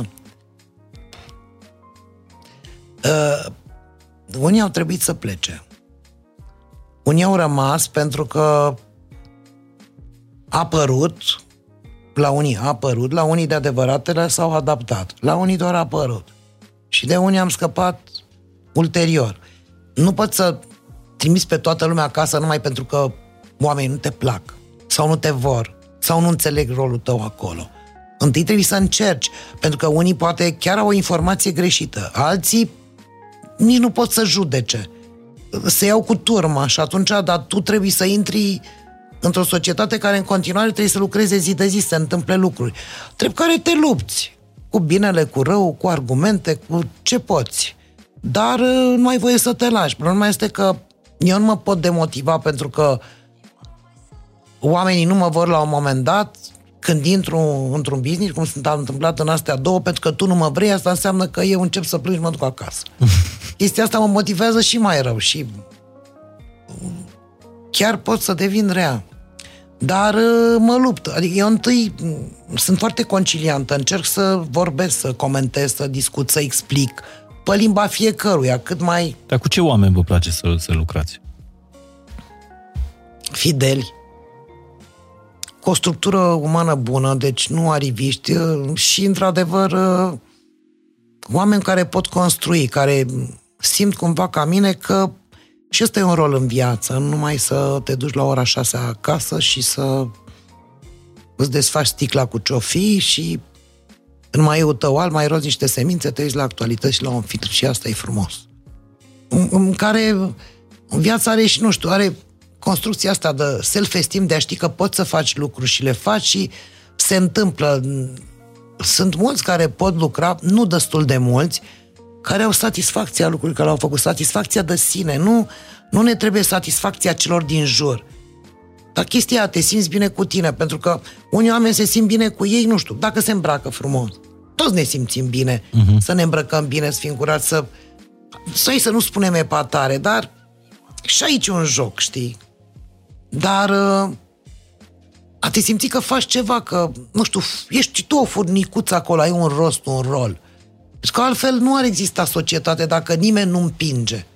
Și asta nu înseamnă neapărat un, un mers înainte, înseamnă a face ceea ce ne trebuie pentru comunitate. Nu e foarte complicat, dar eu am reușit, am tineri care conduc acum în companii, uh, marea majoritatea lor sunt tineri, oameni la 40, 40 un pic de ani, care sunt uh, de 14, 15, 17, 18 ani deci cu mine. crescut cumva o Cu ei, da. I-am crescut, da. Și uh, le-am spus la toți, în ziua în care încep să învăț de la voi, înseamnă că mi-am făcut datoria. Și asta înseamnă că mă pot și eu relaxa pentru că are cine să facă. Și poate chiar mai bine. Dar care e felul, care e felul nostru de a, de a conduce uh, companiile? Uh, sunteți mai mult spre genul manager sau spre genul de lider? Citeam că diferența între leadership și management, leadership-ul e despre uh, a-ți asuma responsabilitate și managementul este uh, mai mult despre autoritate, de a, a pune autoritate asupra oamenilor. Nu întotdeauna am asumat toată responsabilitatea, indiferent ce s-a întâmplat. Nu cred că înseamnă numai leadership pentru că e și management. Dar uh, absolut întotdeauna nu am dat vina pe nimeni. Adică dacă nu știu sau n-am fost informată sau s-a întâmplat ceva, în la coadă eu sunt responsabilă. Niciodată nu m-am dat în spate vis-a-vis de responsabilități și de orice nivel de risc ar fi de business, de piață, mm-hmm. de mhm. control, eu am rămas în față. Deci asta este adevărat. Da, ați avut o când ați preluat uh, Vincon, transformat acum în compania Beciu, Beciu Dănesc, aveați viziunea asta? vreau să am 1400 de hectare, vreau să... Viziunea asta am avut-o că vreau 1000 de hectare cam la 2 ani după ce am ajuns acolo, pentru că nu exista niciun fel de hectar o Adică, vie. adică cumpăra struguri? Procesam, nu mai da, cumpăram și uh, mi-am dat seama destul de repede. În primul an a fost foarte bine și pe mi-am dat seama, mi-am zis, bine, încercând să învăț, începând să învăț ce înseamnă tehnologic, ce înseamnă vinul și producerea lui, mi-am dat seama că trebuie să am soiuri, trebuie să construiesc niște branduri. Cu ce? Cu ce vine fiecare și vinde? Și atunci am făcut eu un fel de cercetare de piață și uh, m-am dus la o autoservire care era în Mall Vitan la parter uh, două săptămâni, mi-am pus șapca tenisii și m-am dus la RAF și am început să întreb consumatorul ce vrea. Mi-am dat seama că și întrebările care le puneam nu erau cele mai potrivite, le-am modificat eu cumva chestionarul și după două săptămâni mi-am dat eu seama ce vrea românul, ca și culoare de vin, ca și gust, ca și sticlă, ca și etichetă. Și atunci am început să creez niște branduri, unele mai avantgardiste, pentru că în anul 2000 eu am făcut uh, vinul roze, n-a cumpărat nimeni o sticlă. Le-ați făcut prea repede, pentru că Da, acum da, nu. piața e fiartă Exact, pe, da, pe roze. exact. Și atunci um, am făcut o sticlă cu etichete verzi, fosfore, cu buze verzi fosforescente. Credeam că deja încep să vând în cluburi, nu să vinde nici acum vin în cluburi. Deci a fost mult prea mult, dar am făcut și niște lucruri bune. Adică am făcut și brand care există și azi în piață. Și în 2002-2003 am făcut Beciu și mi-am dat seama că va trebui să am soiuri. Ca să am soiuri, trebuie să am de unde să le iau. Ce ar fi să le am eu? Și de aici a început drumul, mă rog, oamenii erau neîncrezători, iar a venit doamnei o idee, cine știe Oamenii ce o să li fiind se întâmple. angajați. Da. Și eu am început să arendez pe unde am găsit și pe urmă am cumpărat, pe urmă am defrișat. M-am intrat în Uniunea Europeană, au venit fondurile, am început să plantăm și să plantăm și să plantăm pe soiuri, pe culori, pe zone și pot să-ți povestesc vreo trei emisiuni numai de asta, dar trebuie să mă bagi în serial. 1400 de hectare, mi se pare... Uh, Sunt enorm. uh, companii care au peste 2000 și aproape 3000. În Da, România. Deci, în România, dar nu plecat de la Nu, au avut de la zero. IAS-urile, nu, de la zero nu. De la zero nu. Și aici e un cost mare de timp și de efort și financiar care practic te poate duce să fii mai puțin înaintat din punct de vedere al tehnologiei sau Mhm. alte lucruri care îți trebuie pentru că nu ai toți banii ăia, pentru că ai luat-o de la zero. Adică de la primul hectar de pământ care a trebuit cumpărat, că nici pe ăla nu-l aveam. Și cumva toți oamenii ăștia care au care au venit în companie sau care au existat în companie au trebuit convinși că asta este viziunea și cumva să îmbrățișeze viziunea liderului. Poate n-au îmbrățișat toți, dar n-au avut încotro. N-au avut în control. Da, poți să nu stai. Asta e singura alternativă. Cât de mult trebuie să vă semene oamenii care lucrează cu noi? Nu Cât trebuie de să-mi semene. Dar trebuie să, Dar aibă, trebuie să aibă structura morală, da. nebunia? E bună și un, un strop de nebunie e bine acolo. De masochism.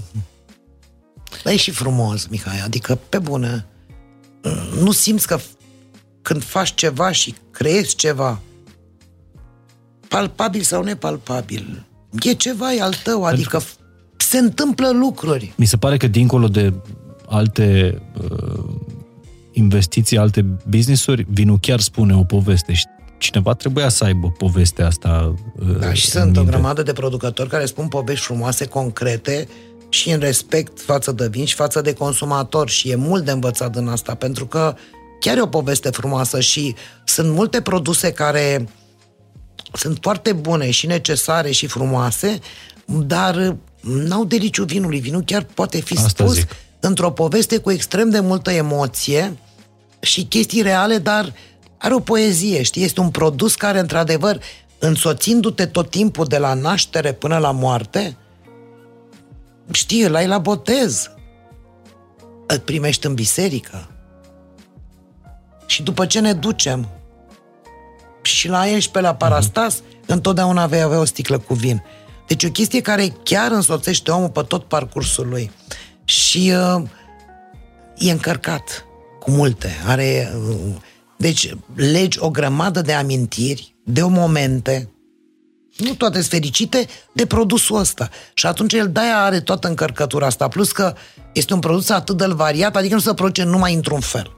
Ai pus o sticlă, îți trebuie nisip, siliciu, așa, atâta cantitate, aia e. Aici el e, e un organism viu care are o grămadă de modificări de la bobola de strugure care se exprimă diferit, poate același soi de strugure, pe același teritoriu, că 5 ani de zile se exprime diferit. Evoluția diferită, adică totul e ca un nisip mișcător și acolo e și cu știință și cu dragoste și cu noroc și cu momentele care te însoțesc. De aia e foarte consistent în a spune da, povești a, cu el. A fost un moment că vinul e legat foarte mult și de natură. Ce-ți dă natura în anul respectiv? Mai și ajuns puțin, dar dacă îți dă, dar e determinant, într-adevăr. Au, au fost ani în care uh, va veni să renunțați la, la povestea asta cu vinul? Nu să renunț că n-am cum, dar așa m-aș fi dat cu capul de pereți, într-adevăr. Dar îmi revin, adică mă culc, mă scol și eu te la capăt. Ce poți să faci? Adică, Ce într-adevăr, te simți prost, în Nu pentru vin, un an prost pentru afacere.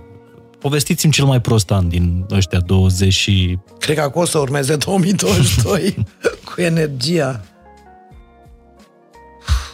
Prost este să nu pot să-mi fac bugetele de investiții, adică drumul meu mai departe, așa cum îl văd eu cu echipa. Dacă nu reușesc să ajung, de exemplu, cum, cum ne, ne programăm investiție și planurile de afaceri pe trei ani și dacă anul să termină și ceea ce ne-am propus să fie terminat anul ăsta, văd că se îndepărtează și că nici măcar la anul nu pot să-l fac sau peste 2 ani mi se întâmplă și atunci e rău, e foarte rău. E foarte rău, nu că m-aș demotiva, dar uh, știu că din anumite conjunctural sau poate noi nu am mai avut timp să ne focusăm, să ducem mai uh-huh. sau lipsă de oameni sau de legislație sau, sau, sau, nu au ieșit lucrurile atât cât trebuia să iasă în anul respectiv. Și atunci e greu. Și s-au mai întâmplat, bineînțeles. Dar cum a venit ideea cu Beciu Domnescu? Beciu Domnesc uh, exista. Beciu Domnesc a fost în cadrul, uh, de când am preluat compania, este unul din activele companiei, era cramă în momentul era ăla. Era crama Beciu Domnesc, da, nu exista îl, un produs pe piață. Îl folosea, da, îl foloseau ca și cramă. Era această pivniță veche, beci, de vreo 600 și ceva de ani, de pe vremea lui... Deci ne raportăm pe vremea lui Ștefan cel Mare și această uh, cra- pivniță uh, adăpostea când m-am dus eu vreo 50.000 de, de sticle cu vin, care ei le aveau de-a lungul anilor datorită faptului că compania a fost fondată în 1949. Am fost, am fost uh, am, Da, ai fost și mai au sticle, ai văzut. Nu? Da, e monument, da, e un monument destul de important, e, e unic. A trebuit la un moment dat să uh, renunțăm a procesa struguri acolo să facem vin, am scos tot și din uh, monumentul monument, adică pivnița este intactă, din anul 2000 încet încet uh, vârfurile, vinurile unde am luat medalii de aur la concursurile internaționale, naționale, cele care am crezut noi că o să evolueze frumos în timp, le-am pus acolo, avem acum peste 100.000 de mii de sticle.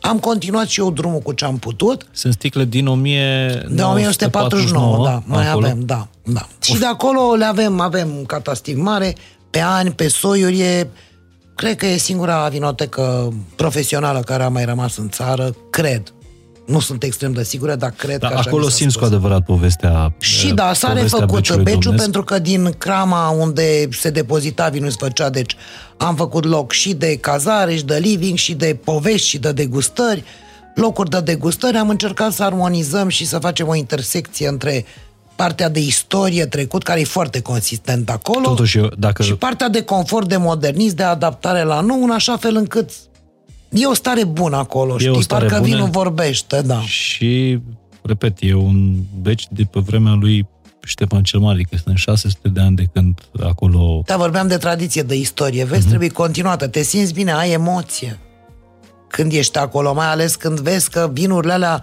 trăiesc cu zecile de ani și au aceeași calitate pentru că toată construcția aia făcută atât de demult, dar cu atâta știință, unde Temperatura între vară și iarnă este de plus minus 2 grade, umiditatea aceeași, adică condiții perfecte de păstrare a licorii. Care e cel mai vechi și bun vin pe care l-ați băut? Din ce an? Pe care l-ați gustat?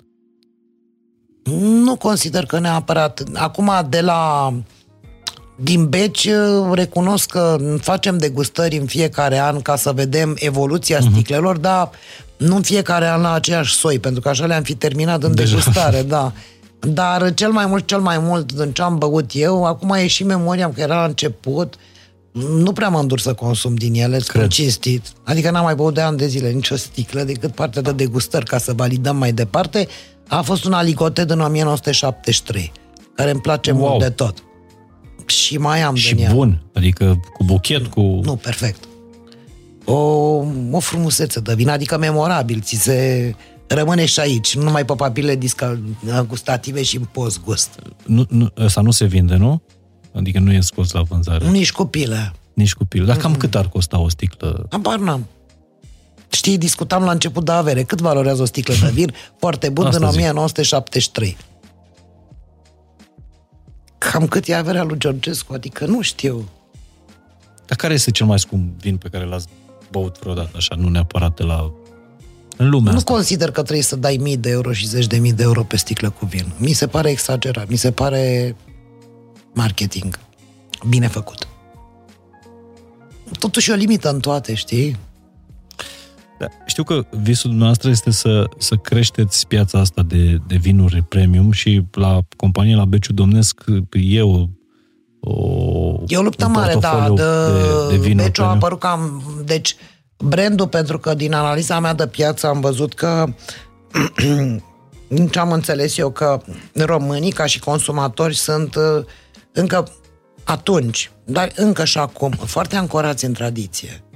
Își vor un produs românesc, un produs neauș, bun, cu anumite caracteristici care gustativ și le uh-huh. dorea. Și atunci am spus că cel mai bine ar fi să mă exprim într-un brand care se numește exact ca și Monumentul. Și a fost un succes. A fost și o investiție, a fost un concept. Mă rog, în momentul ăla nu erau chiar 360, pentru că online nu, nu trăia încă la noi în țară, uh-huh. nu, nu se născuse, dar uh, a funcționat foarte bine, am avut grijă să punem mm, soiuri care sunt căutate de consumatorul român, uh, gustul pe care îl, curăt, uh, îl căuta consumatorul și um, am comunicat corect către el uh-huh. și a înțeles și a avut un mare succes și s-a dezvoltat. Acest brand încă trăiește, se vând câteva milioane de sticle pe an. Uh, și de aici, bineînțeles, au început construcția altor branduri, cum avem acum cu Sceptrusul, care intersecție de brand modern, dar venit în într-o ancorare de, de tradiție, de tradiție. din spate. Care da. și roze, și alb, și Sunt, și da, roșu? alb, roșu și roze, da. Deci, uh, lucrurile să fac. Trebuie să te adaptezi și la cerința pieții a consumatorului, dar trebuie să dai întotdeauna, eu cred, ceva mai mult decât ce gândește consumatorul de raport calitate-preț în sticlă. Adică nu înseamnă că dacă, nu știu, un produs e 15 lei sau 12 lei la raft, el trebuie să fie neapărat prost. Pentru că de multe ori uh, am fost întrebați uh, cu un brand pe care îl avem noi, care este Upper Economy, să zicem medium, și uh, spre mainstream și de ce este atât de ieftin în condițiile în care, nu știu, Busuiaca și alt vin din el au luat uh, argint la concursul european, uh, internațional din Italia. Adică dacă eu îl dau pentru că am struguri, am vinuri bune, trebuie neapărat să-l fac prost ca să-l vând ieftin, dacă deci, el iese bun. Deci un vin premium nu înseamnă neapărat un vin nu, scump. Nu, nu. Și săptămâna trecută am cumpărat pentru că am mai testez și mai cumpăr de la alți producători. Sunt foarte mulți pe care real îi respect și am cumpărat două sticle cu vin și le-am desfăcut seara la Focșan când am ajuns de la birou și din păcate le-am aruncat pe amândouă. O sticlă era 39 de lei și una era 60 și nu știu cât de Asta lei. înseamnă un vin foarte scump pentru bugetul eu le-am aruncat. Românilor. Iar eu nu sunt un specialist, într-adevăr sunt un consumator foarte avizat, pentru că totuși beau de 20 de ani, vând nevrând și mai ales vrând. Consumați, nu beți. Consum. Gustați. Nu gust, beau. dar, dar, dar beau fiecare zi am paharul meu cu vin. Ce înseamnă un vin bun? Ce, ce trebuie să-ți lase? Și aici e o chestie de natură subiectivă. Absolut, dar pentru noastră. Uh, pentru mine trebuie să aibă puțin corp, adică să nu fie foarte apos. Chiar și cel alb. Chiar cel roze. Uh-huh. Uh, vreau să aibă un buchet, adică nu sunt fan super arome.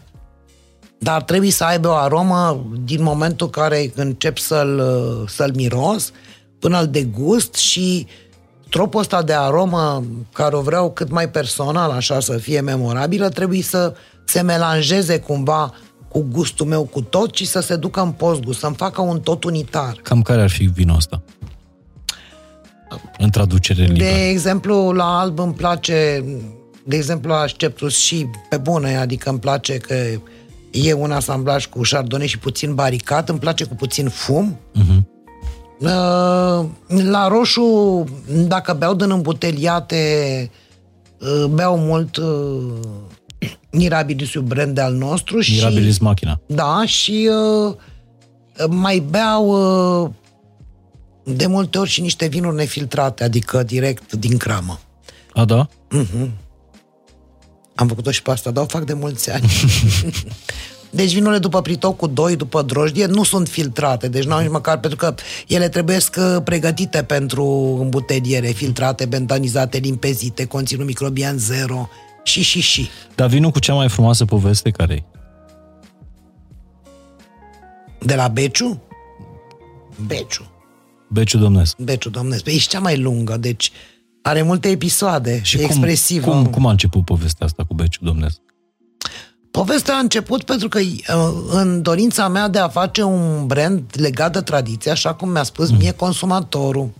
După ce ați fost invitat în alimentare. Da, pentru că încă nu erau uh, nu erau companii specializate uh-huh. în cercetare de piață. Și atunci eu am întrebat consumatorul, consumatorul mi-a răspuns, eu am înțeles ce am înțeles, am făcut și niște prostii și pe urmă am înțeles că trebuie să mă leg de tradiție și atunci nu înțelegeam, am mai făcut un brand, vinuri de au tradiționale și am făcut o, o comunicare nepotrivită, tot m-am dus pe tradiție și am făcut o comunicare pe TV, că aici era mm-hmm. principal TV și radio și ziare, nici outdoor nu prea erau. Exact. Și uh, am făcut o comunicare cu un făt frumos care se spală, adică, mă rog, era urât și se spală într-o strachină cu apă și pământ, o întreagă poveste și devine frumos. Și cred că am avut uh, foarte mulți fani fetițe de la grădiniță care se spălau pe față dimineața și vreau să ajungă frumoase. Deci a ieșit bullshit. Și a costat câteva sute de mii de dolari toată povestea asta și vinul s-a vândut, dar nu în volumele în care gândeam eu că voi avea succes și, mă rog, îmi făcusem un plan de producție, uh-huh. de mhm. investiții și și pe urmă am zis, ok, n-am mers și ce pot să fac? Și într-o zi m-am dus la Beciu Domnesc și am început să desenez arcada și am zis, ia să fac un vin Beciu Domnesc. Noi am început eticheta, am făcut-o în in-house între noi. Și am început să desenez A, pietrele, într-o... poartă, da. După ce desenasem logo-ul care era un, uh, un bour, știi? Logo-ul companiei de pe timbru și am mm-hmm. preluat și am zis hai să o facem și pasta și am început, pe urmă am dat la tipografie, am mai lucrat cu o agenție și așa a ajuns eticheta practic simbolizând uh, monumentul, adică poarta de intrare de lemn cu pietre, pentru că este un moment făcut în... Și așa a apărut beciul... Din tuf tip calcar, da. Și așa a apărut uh, brandul, știi? Da, mi se pare că sunteți... Uh, aveți aveți loc să delegați? Aveți capacitatea asta să, să delegați? Da, sau deleg. sunteți foarte, foarte Nu, nu, nu. Dacă nu delegi, freak. nu poți să... Nu. E obligatoriu să delegi. Problema e când n-ai cui. și a început să se întâmple și asta. Problema este când nu ai cui să delegi, pentru că atunci, în momentul când uh, tu ca și conducător, ca lider, uh, ești prea mult implicat în operațional, uh, te-ai pierdut rolul. Și asta înseamnă că poți să pierzi știi, direcția. Viziunea. Sigur că da, pe dar nu ai timp să-ți faci analize, nu ai timp să, să gândești ceea ce ți se întâmplă ca să poți să construiești strategie. Ca să poți să faci strategie, trebuie să știi ce e interior și ce e în exterior. Ce vrea și consumatorul, ce se întâmplă cu concurența. Ce date ai tu, ce poți să faci, investiții și așa mai departe. Adică sunt extrem de multe de făcut. Dacă stai să te cup numai de operațional, nu o să fii niciodată conducător de business și cel care împinge să meargă înainte. Sau să te împingă alții în spate. Știți că am rămas puțin uh-huh. în spate. Puteți să mai înaintați, vă rog frumos Sau dacă nu coborâți la stația următoare, lăsați-ne cum, în pace. Cum construiți sau cum ați construit oameni cărora să le delegați uh, responsabilitățile astea? Păi de asta încerc să construiesc, să le dau lor să meargă mai departe. Nu Ce, e... ce trebuie să aibă oamenii aia ca să le dați încredere, adică responsabilități? Da, le-am dat la mulți, să știi. Și mulți, mulți. Nu dăstui niciodată. Sunt încă cu mine și sunt în bord, adică sunt conducătorii. Eu vin uh, ca să definim lucruri, uh, punctele importante, ei fac mai departe. Nu pot. Mai intru în operațional când nu are cine sau sunt chestii de urgență. Dar restul eu nu lucrez uh, Adică nu fac eu aprovizionarea, nu închid mm-hmm. eu contabilitate. Le-am făcut și pe asta, dar nu e cazul. Dar care credeți că trebuie să fie, nu știu, cinci calități ale unui, unui lider? Asta e că ce ai făcut în ultimii cinci ani.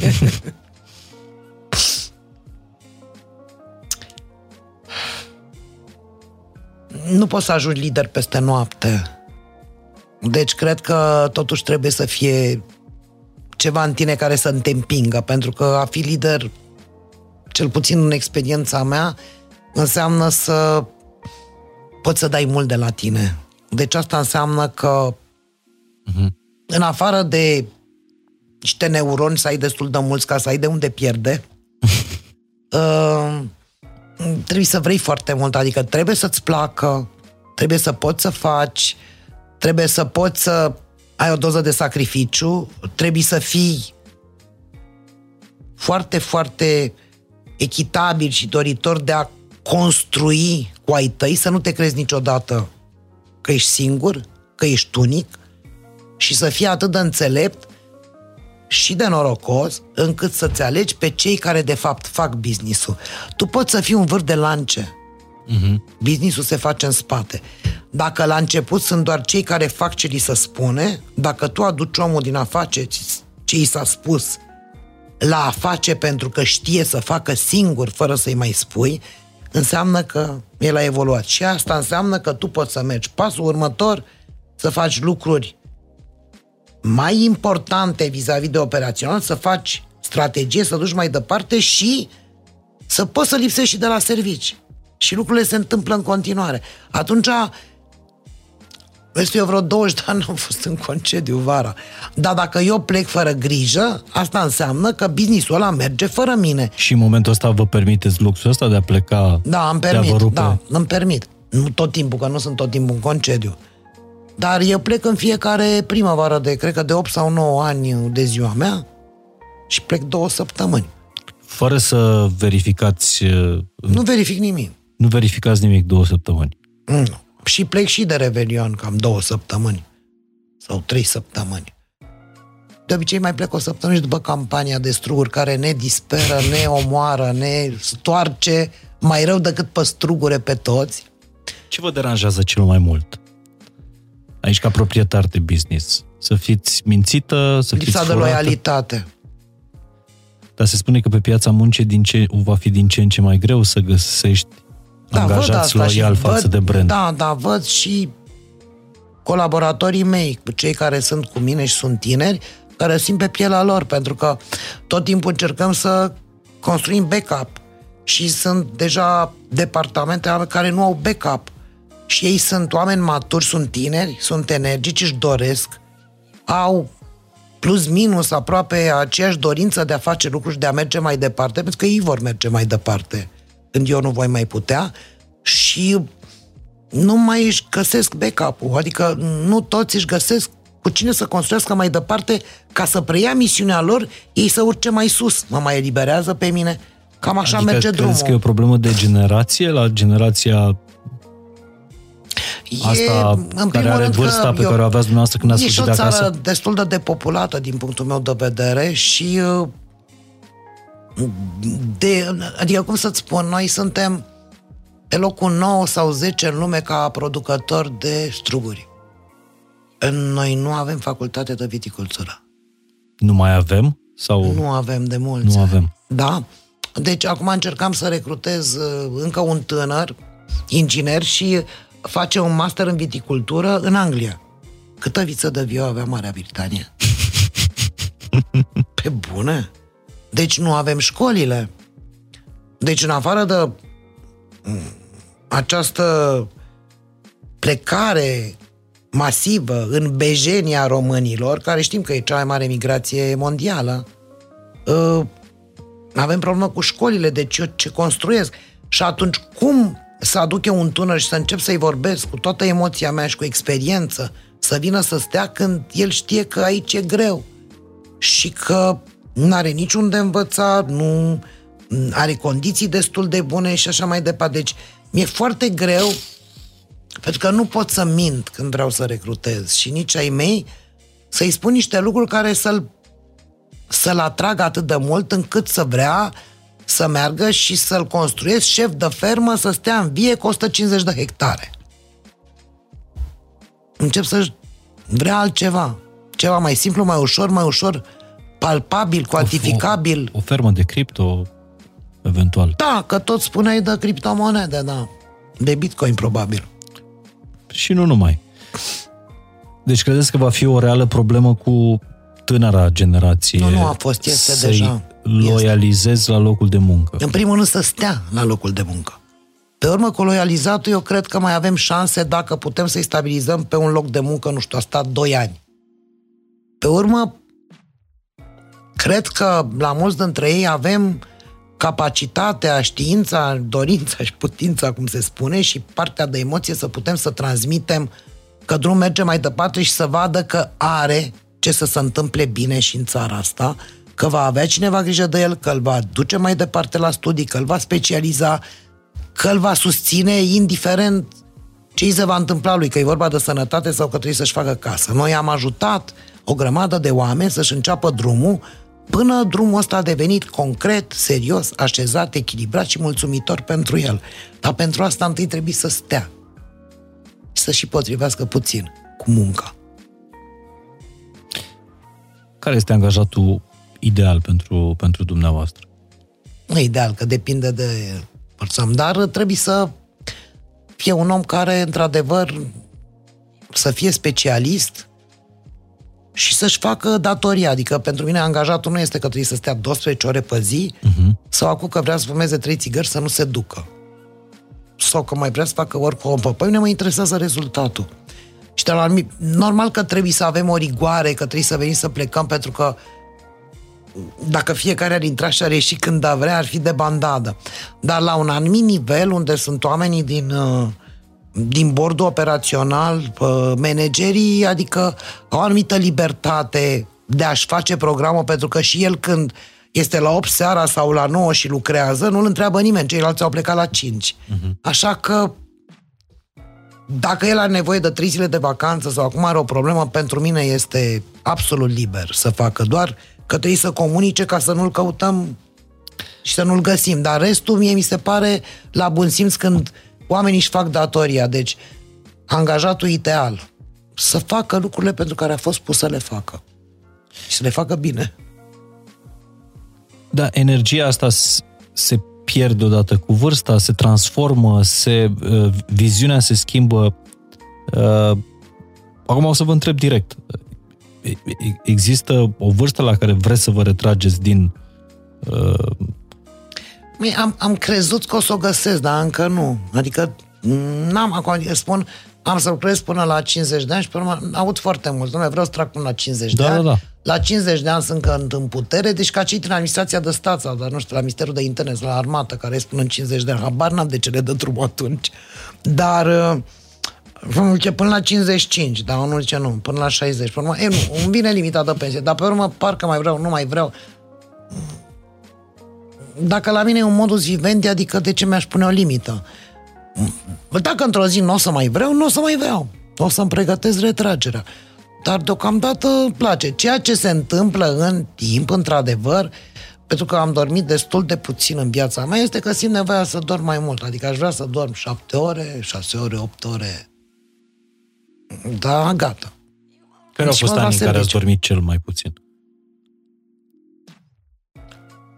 Oh, aproape toți. Mulți. Hai să spunem că că de 4-5 ani dorm ceva mai mult, cu vreo oră, două.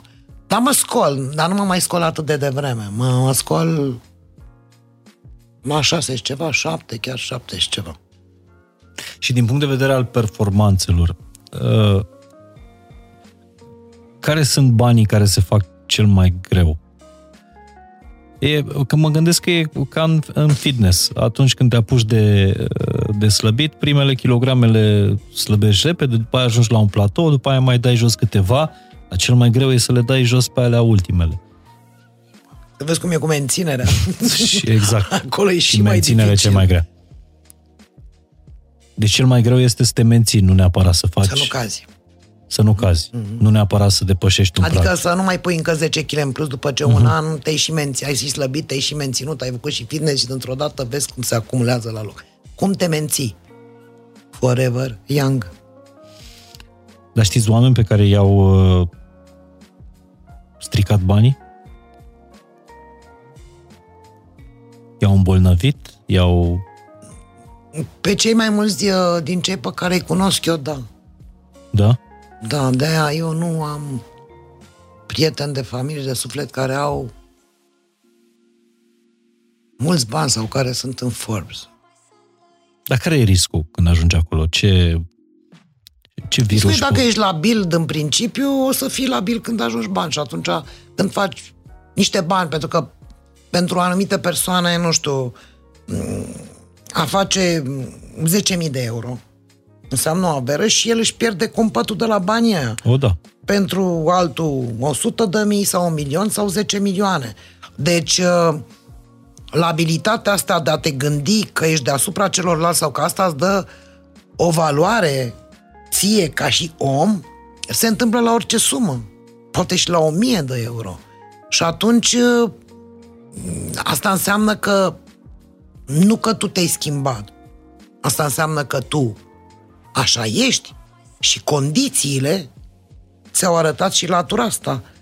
Pentru că știi cum e, dacă nu ai cernoziom uh, bun și udat, uh, planta degeaba ai sămânța. Poți să spui că e o sămânță foarte bună. Poate să fie rea. Deci am întâlnit mult prea multe cazuri, nu m-am întâlnit imens de multe, pentru că nu prea comunii sunt mai mult la serviciu, așa cum discutam, și nu...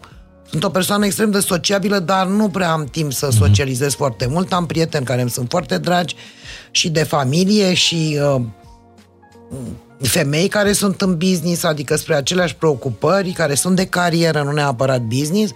Nu avem foarte mult timp, ne întâlnim poate mai rar, dar cu mult drag și atunci, într-adevăr, vinul ne e foarte bun prieten multe ore, dar uh, cred că se întâmplă la oamenii care într-adevăr nu au uh, forță, nu au tărie și Teroară. se pierd repede. Da, deci trebuie să ai un dat.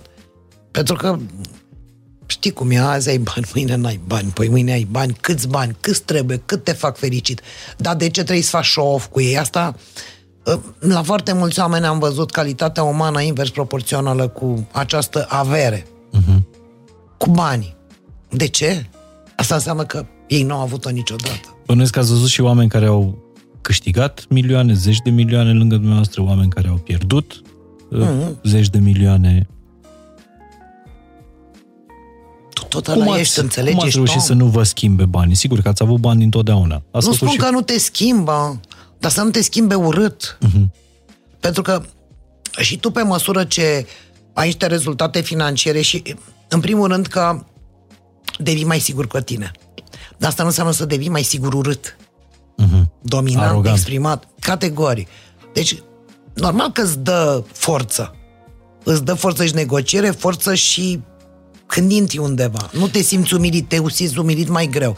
Poți să te îmbraci mai bine, poți să accezi în locuri în care altfel n-ai avea acces. Asta poate să-ți dea și informație. Asta poate să-ți dea și experiență. Acum, știți că există și vocea asta pop- populară care spune "Păi, normal că doamne Georgescu e ușor să vorbească de la înălțimea ei, să o văd eu trăind cu salariu minim pe economie. Uh, recunosc că până, cred că acum 3 ani, 4 ani, uh, o lună pe an îmi luam un minim pe economie și încercam să trăiesc cu el. O lună pe an, în Da. fiecare an? Da, mă împrumutam la șofer la Libia, adică nu mi-ajungeau niciun chip. Având casă masă, deci e greu, e foarte greu. Dar, Dar de ce eu am faceați trăit asta? și sub... Ca să nu, por leg- să nu pierd legătura cu, cu realitatea, cu oamenii, să, să nu cumva să ajung în ziua în care nu-i mai înțeleg. Pentru că am angajați cu mine pe economie, cred că acum nu mai am, dar sunt foarte puțini. Dar erau. Și, uh, mă rog, minim pe economie sau dacă ai minim pe economie plus încă 300 de lei în plus nu înseamnă prea mult. Ai- sau 500. da. Da. tot. E greu. Și atunci, uh, tocmai de, de a nu mai înțelege nimic, oricum, Mihai, nu putem înțelege chiar tot, să fim cinstiți. Că nu-ți iese.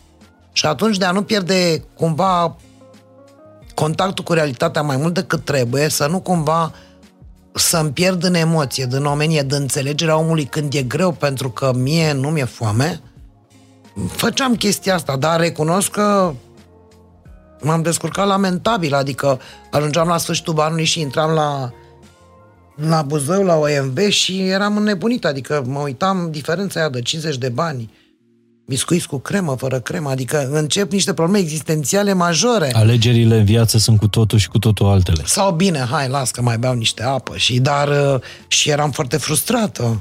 Eram chiar supărată rău de tot. Și uh, eu așteptam să termine perioada și treceam la ale mele, dar uh, la mulți perioada asta este pe viață. Ați mai face asta acum? Să trăiți o lună cu salariu minim pe economie? Credeți că ați avea ceva de învățat? Pot să fac, dar a demonstrat că nu m-am schimbat. Sunt la fel și am multă emoție. Am uh, fundație, 20% din impozitul pe profit în toate companiile vin acolo și în fiecare an să cheltuiesc bani mulți pentru toate problemele care le au de la sănătate, la persoane care au o pensie prea mică, la oameni care trebuie să mai ajut ca să poată să stea într-un cămin la bătrâni, la tineri care trebuie să meargă la studii și lucrurile astea se întâmplă de ani de zile și se vor întâmpla forever cu mine. Acum, în, în, am înțeles că sunteți o persoană fac sensibilă, degeaba că cu- de altfel Da, deci nu mai startul în trebuie- afacere a fost cu... Startul în afacerile mari a fost când ați împrumutat niște sute de mii de dolari unei persoane. Da, ceea ce spun că e o chestie de, de slăbiciune. Dar ce nu vă e de produce bunătate. milă, cu adevărat milă, dacă ați dat vreodată vreo sumă mare de bani sau ați ajutat pe cineva N-a fost singura dată. A fost de mai multe ori. Adică ați repetat greșeala aia? Da, și uh, după partea cu alcoolul, la un an de zile am repetat-o din nou, da, cu vreo 180 de mii. Bani pe care nu i-ați mai văzut niciodată. Nu, da, mi-am găsit o soluție să mă recuperez, iar a trebuit să lupt suplimentar, să muncesc suplimentar. Deci nu m-am făcut bine niciodată. Și azi voi da niște bani împrumut după ce plec de la tine. A, deci nu v-ați oprit. Mm-mm, niciodată.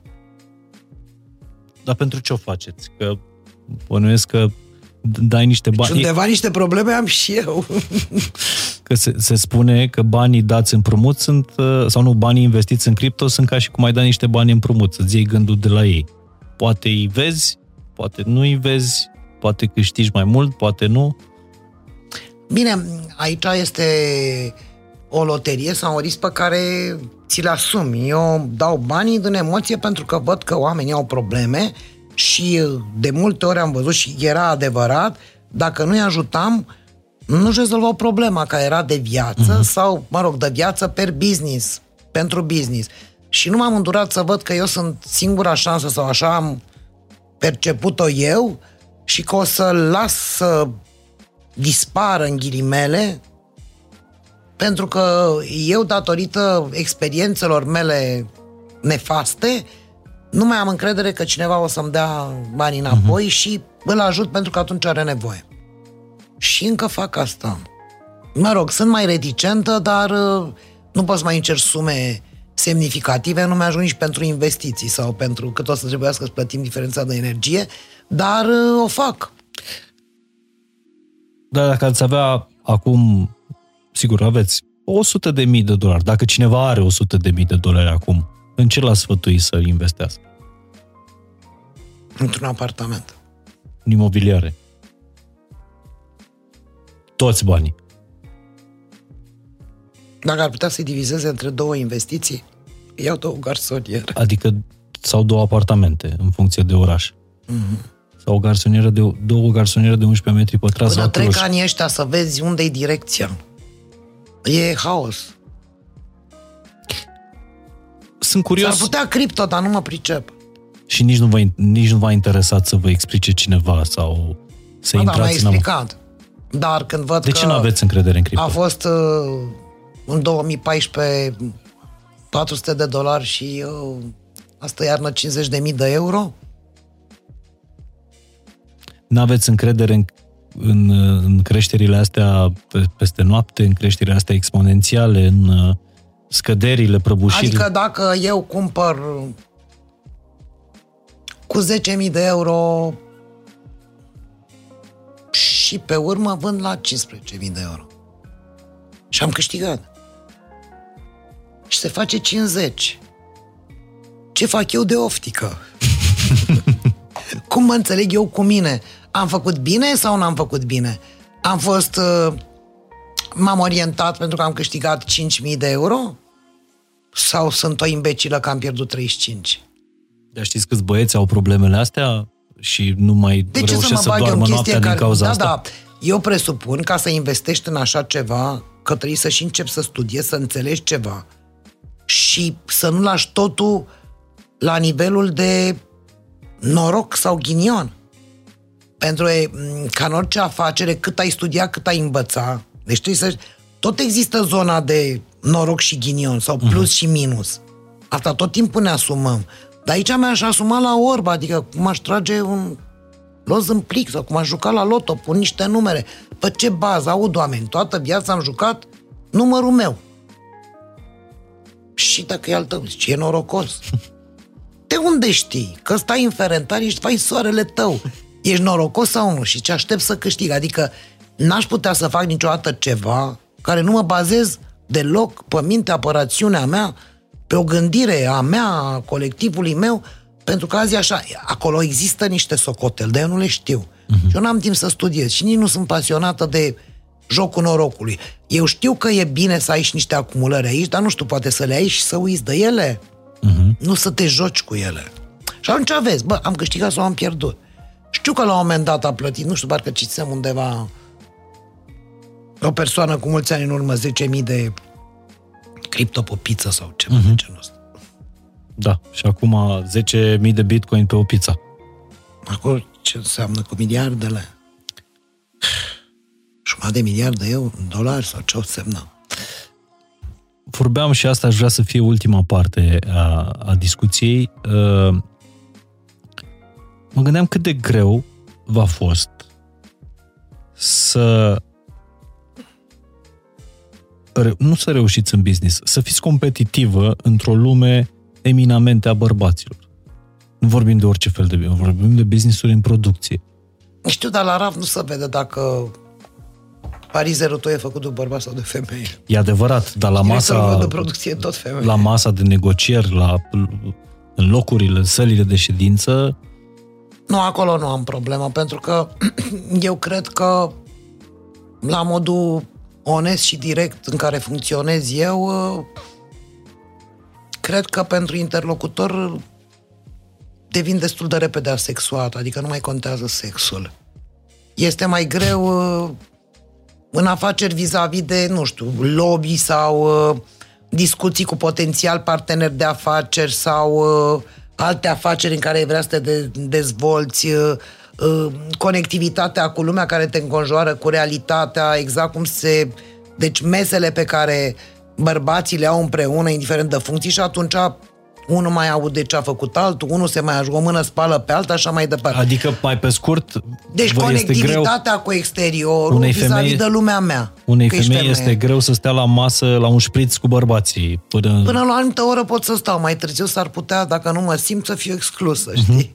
Deci aici e mai dificil, dar restul când eu mă duc uh, la o anumită companie sau reprezentanții unei anumite companii vin la mine sau alte domenii care au tangență sau suport, nu știu, legal sau orice altceva, consultanță, eu nu am niciun fel de problemă și cred că nu am simțit niciodată că cineva ar avea ceva cu Adică mine, e- pentru că sunt femeie.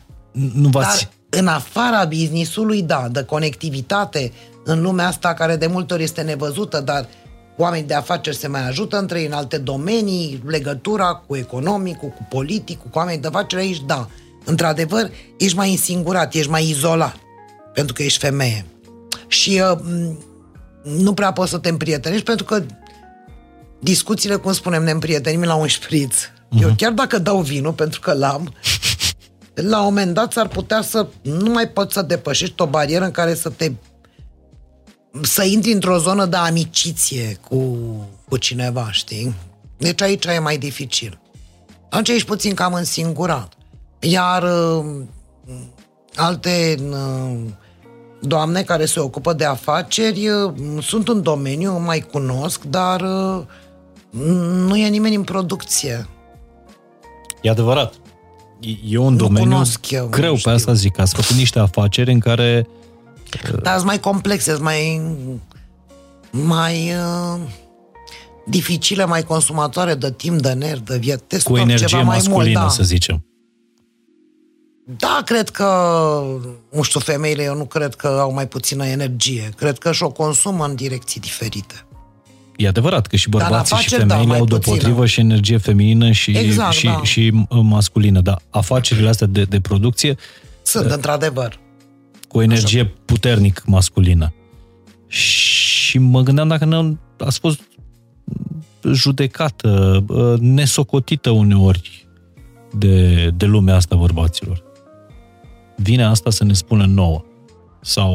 Uh... Ok, pe mine m-a interesat, le-am arătat. Demonstrez, nu? Adică la un moment dat nu... Adică chiar dacă nu ești credibil, uh-huh. prin ceea ce faci, nu ai cum să nu devii credibil. Este imposibil pentru că e cuantificabil. Și atunci, ok, poți să spui o, de ce a făcut ea. N-a fost altcineva sau nu e potrivită, dar eu am fost acolo, am făcut lucruri, s-au întâmplat, nu poți să contrazici în ceea ce vezi rezultanta, că lucrurile există. Și atunci, uh, nu cum să te mai consideră că e o femeie plăpândă, adică plăpândă nu sunt, este evident. Dar ce vă ajută să stați în energia asta, uh, să, să vă regrupați în energia asta feminină? Dincolo, când, nu știu, terminați cu business-ul, cu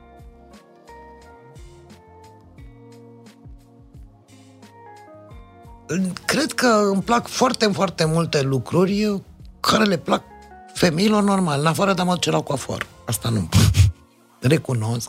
Sunt pasionată de design, știu. Da, da. Eu, în primul rând, că e ca și hobby, dar este transformat și într-o activitate partea de construcții pentru că am vrut să fac arhitectură și mi-e foarte drag. Adică la mine în casă, dacă vezi, nu o să vezi nicio revistă de modă, cu toate că îmi place moda. nu pot să spun, dar sunt abonată la o grămadă de reviste de arhitectură, deci astea sunt jucăriile mele. Asta mă pasionează într-adevăr și să citesc. Dar asta nu înseamnă că nu sunt pasionată de pantofi. Am o colecție groaznic de mare. Nepermis de mare. Și îmi plac și gențile și îmi plac și lucrurile frumoase uh-huh. și îmi place și machiaj, adică îmi plac excursiile, îmi place tot ce îi place unei femei, adică nu sunt asexuată continuu, doar la business. Restul îmi plac, adică îmi plac și gențile mele, câteodată mă duc și mă uit la ele și mă recreez 5 minute pentru că vin foarte obosită de la job. Și le văd, le mă mâncul puțin și am plecat, pentru că nu am timp să le schimb în fiecare zi, că sunt ocupată. Am uitat să vă întreb asta. Și că sunt om, nu... Fără doar și poate. Uh, pot să confirm. Mulțumesc. Uh, am uitat să vă întreb dacă există niște cărți pe care le recomandați în, uh, în business a motivaționale? Nu mai citesc. Nu, nu motivaționale. E leadership de, e prea târziu. Da, mai bine le vorbesc eu ceea ce ați făcut și astăzi și vă mulțumesc foarte mult. Ar putea să fie câteodată o soluție. Putem să transformăm și într-o carte. S-a mai făcut din podcastul ăsta. S-au mai făcut cărți. Mi s-a tot propus. Dar și aici e o chestie de timp. Cum s-ar numi cartea dumneavoastră? Să vrei și să poți. De acum pot să spun multe. Dar să nu spun prea multe prostii în emisiunea ta. Nu, nu, nu. și cele mai importante trei capitole din carte, care ar fi? Dacă ar fi autobiografică? Nu neapărat, dacă ar fi cartea să vrei și să poți.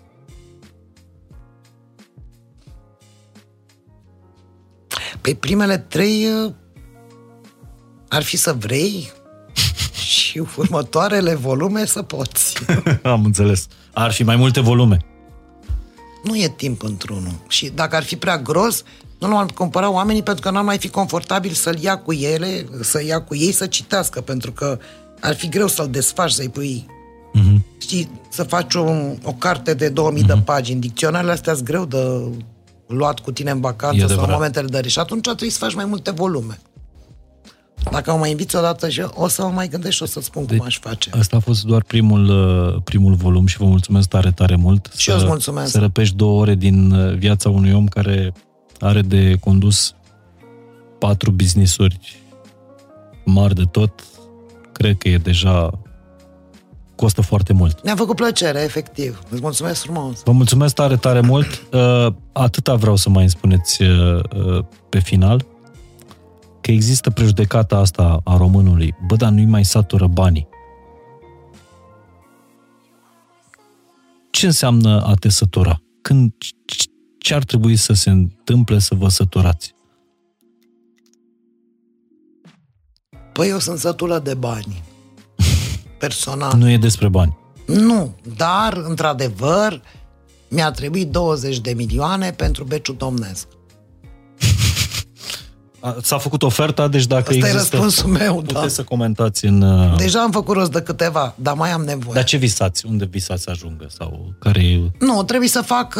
Uh, tot uh, concentrez producția și vreau să concentrez toate fabricile de îmbuteliere, că um, avem vreo patru locuri, știi, combinate, deci vreau să concentrez tot. Și se pare că după ultimele costuri, cum au crescut toate, Am înțeles. între 15 duce la 20.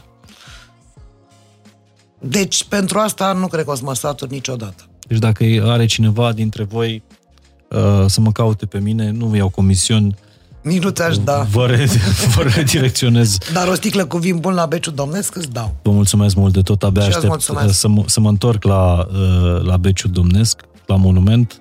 Acolo am gustat pentru prima oară uh, sceptrus e și, bun. într-adevăr, albul ăla cu gust de, de fume. E puțin, da, da, da, are baric puțin lemn. E, e foarte bun. Vă mulțumim mult de tot că ne-ați uh, ascultat. Sper să fi extras uh, niște lecții, niște puncte care să vă fie de folos în ceea ce faceți voi, chiar dacă nu sunteți uh, oameni de business. Conducem cu toții o afacere numită viață și în principiu, dacă nu la finalul fiecărei zile, la finalul unui ciclu ar trebui să ieșim pe plus, ceea ce vă doresc și vouă. A fost fain și simplu.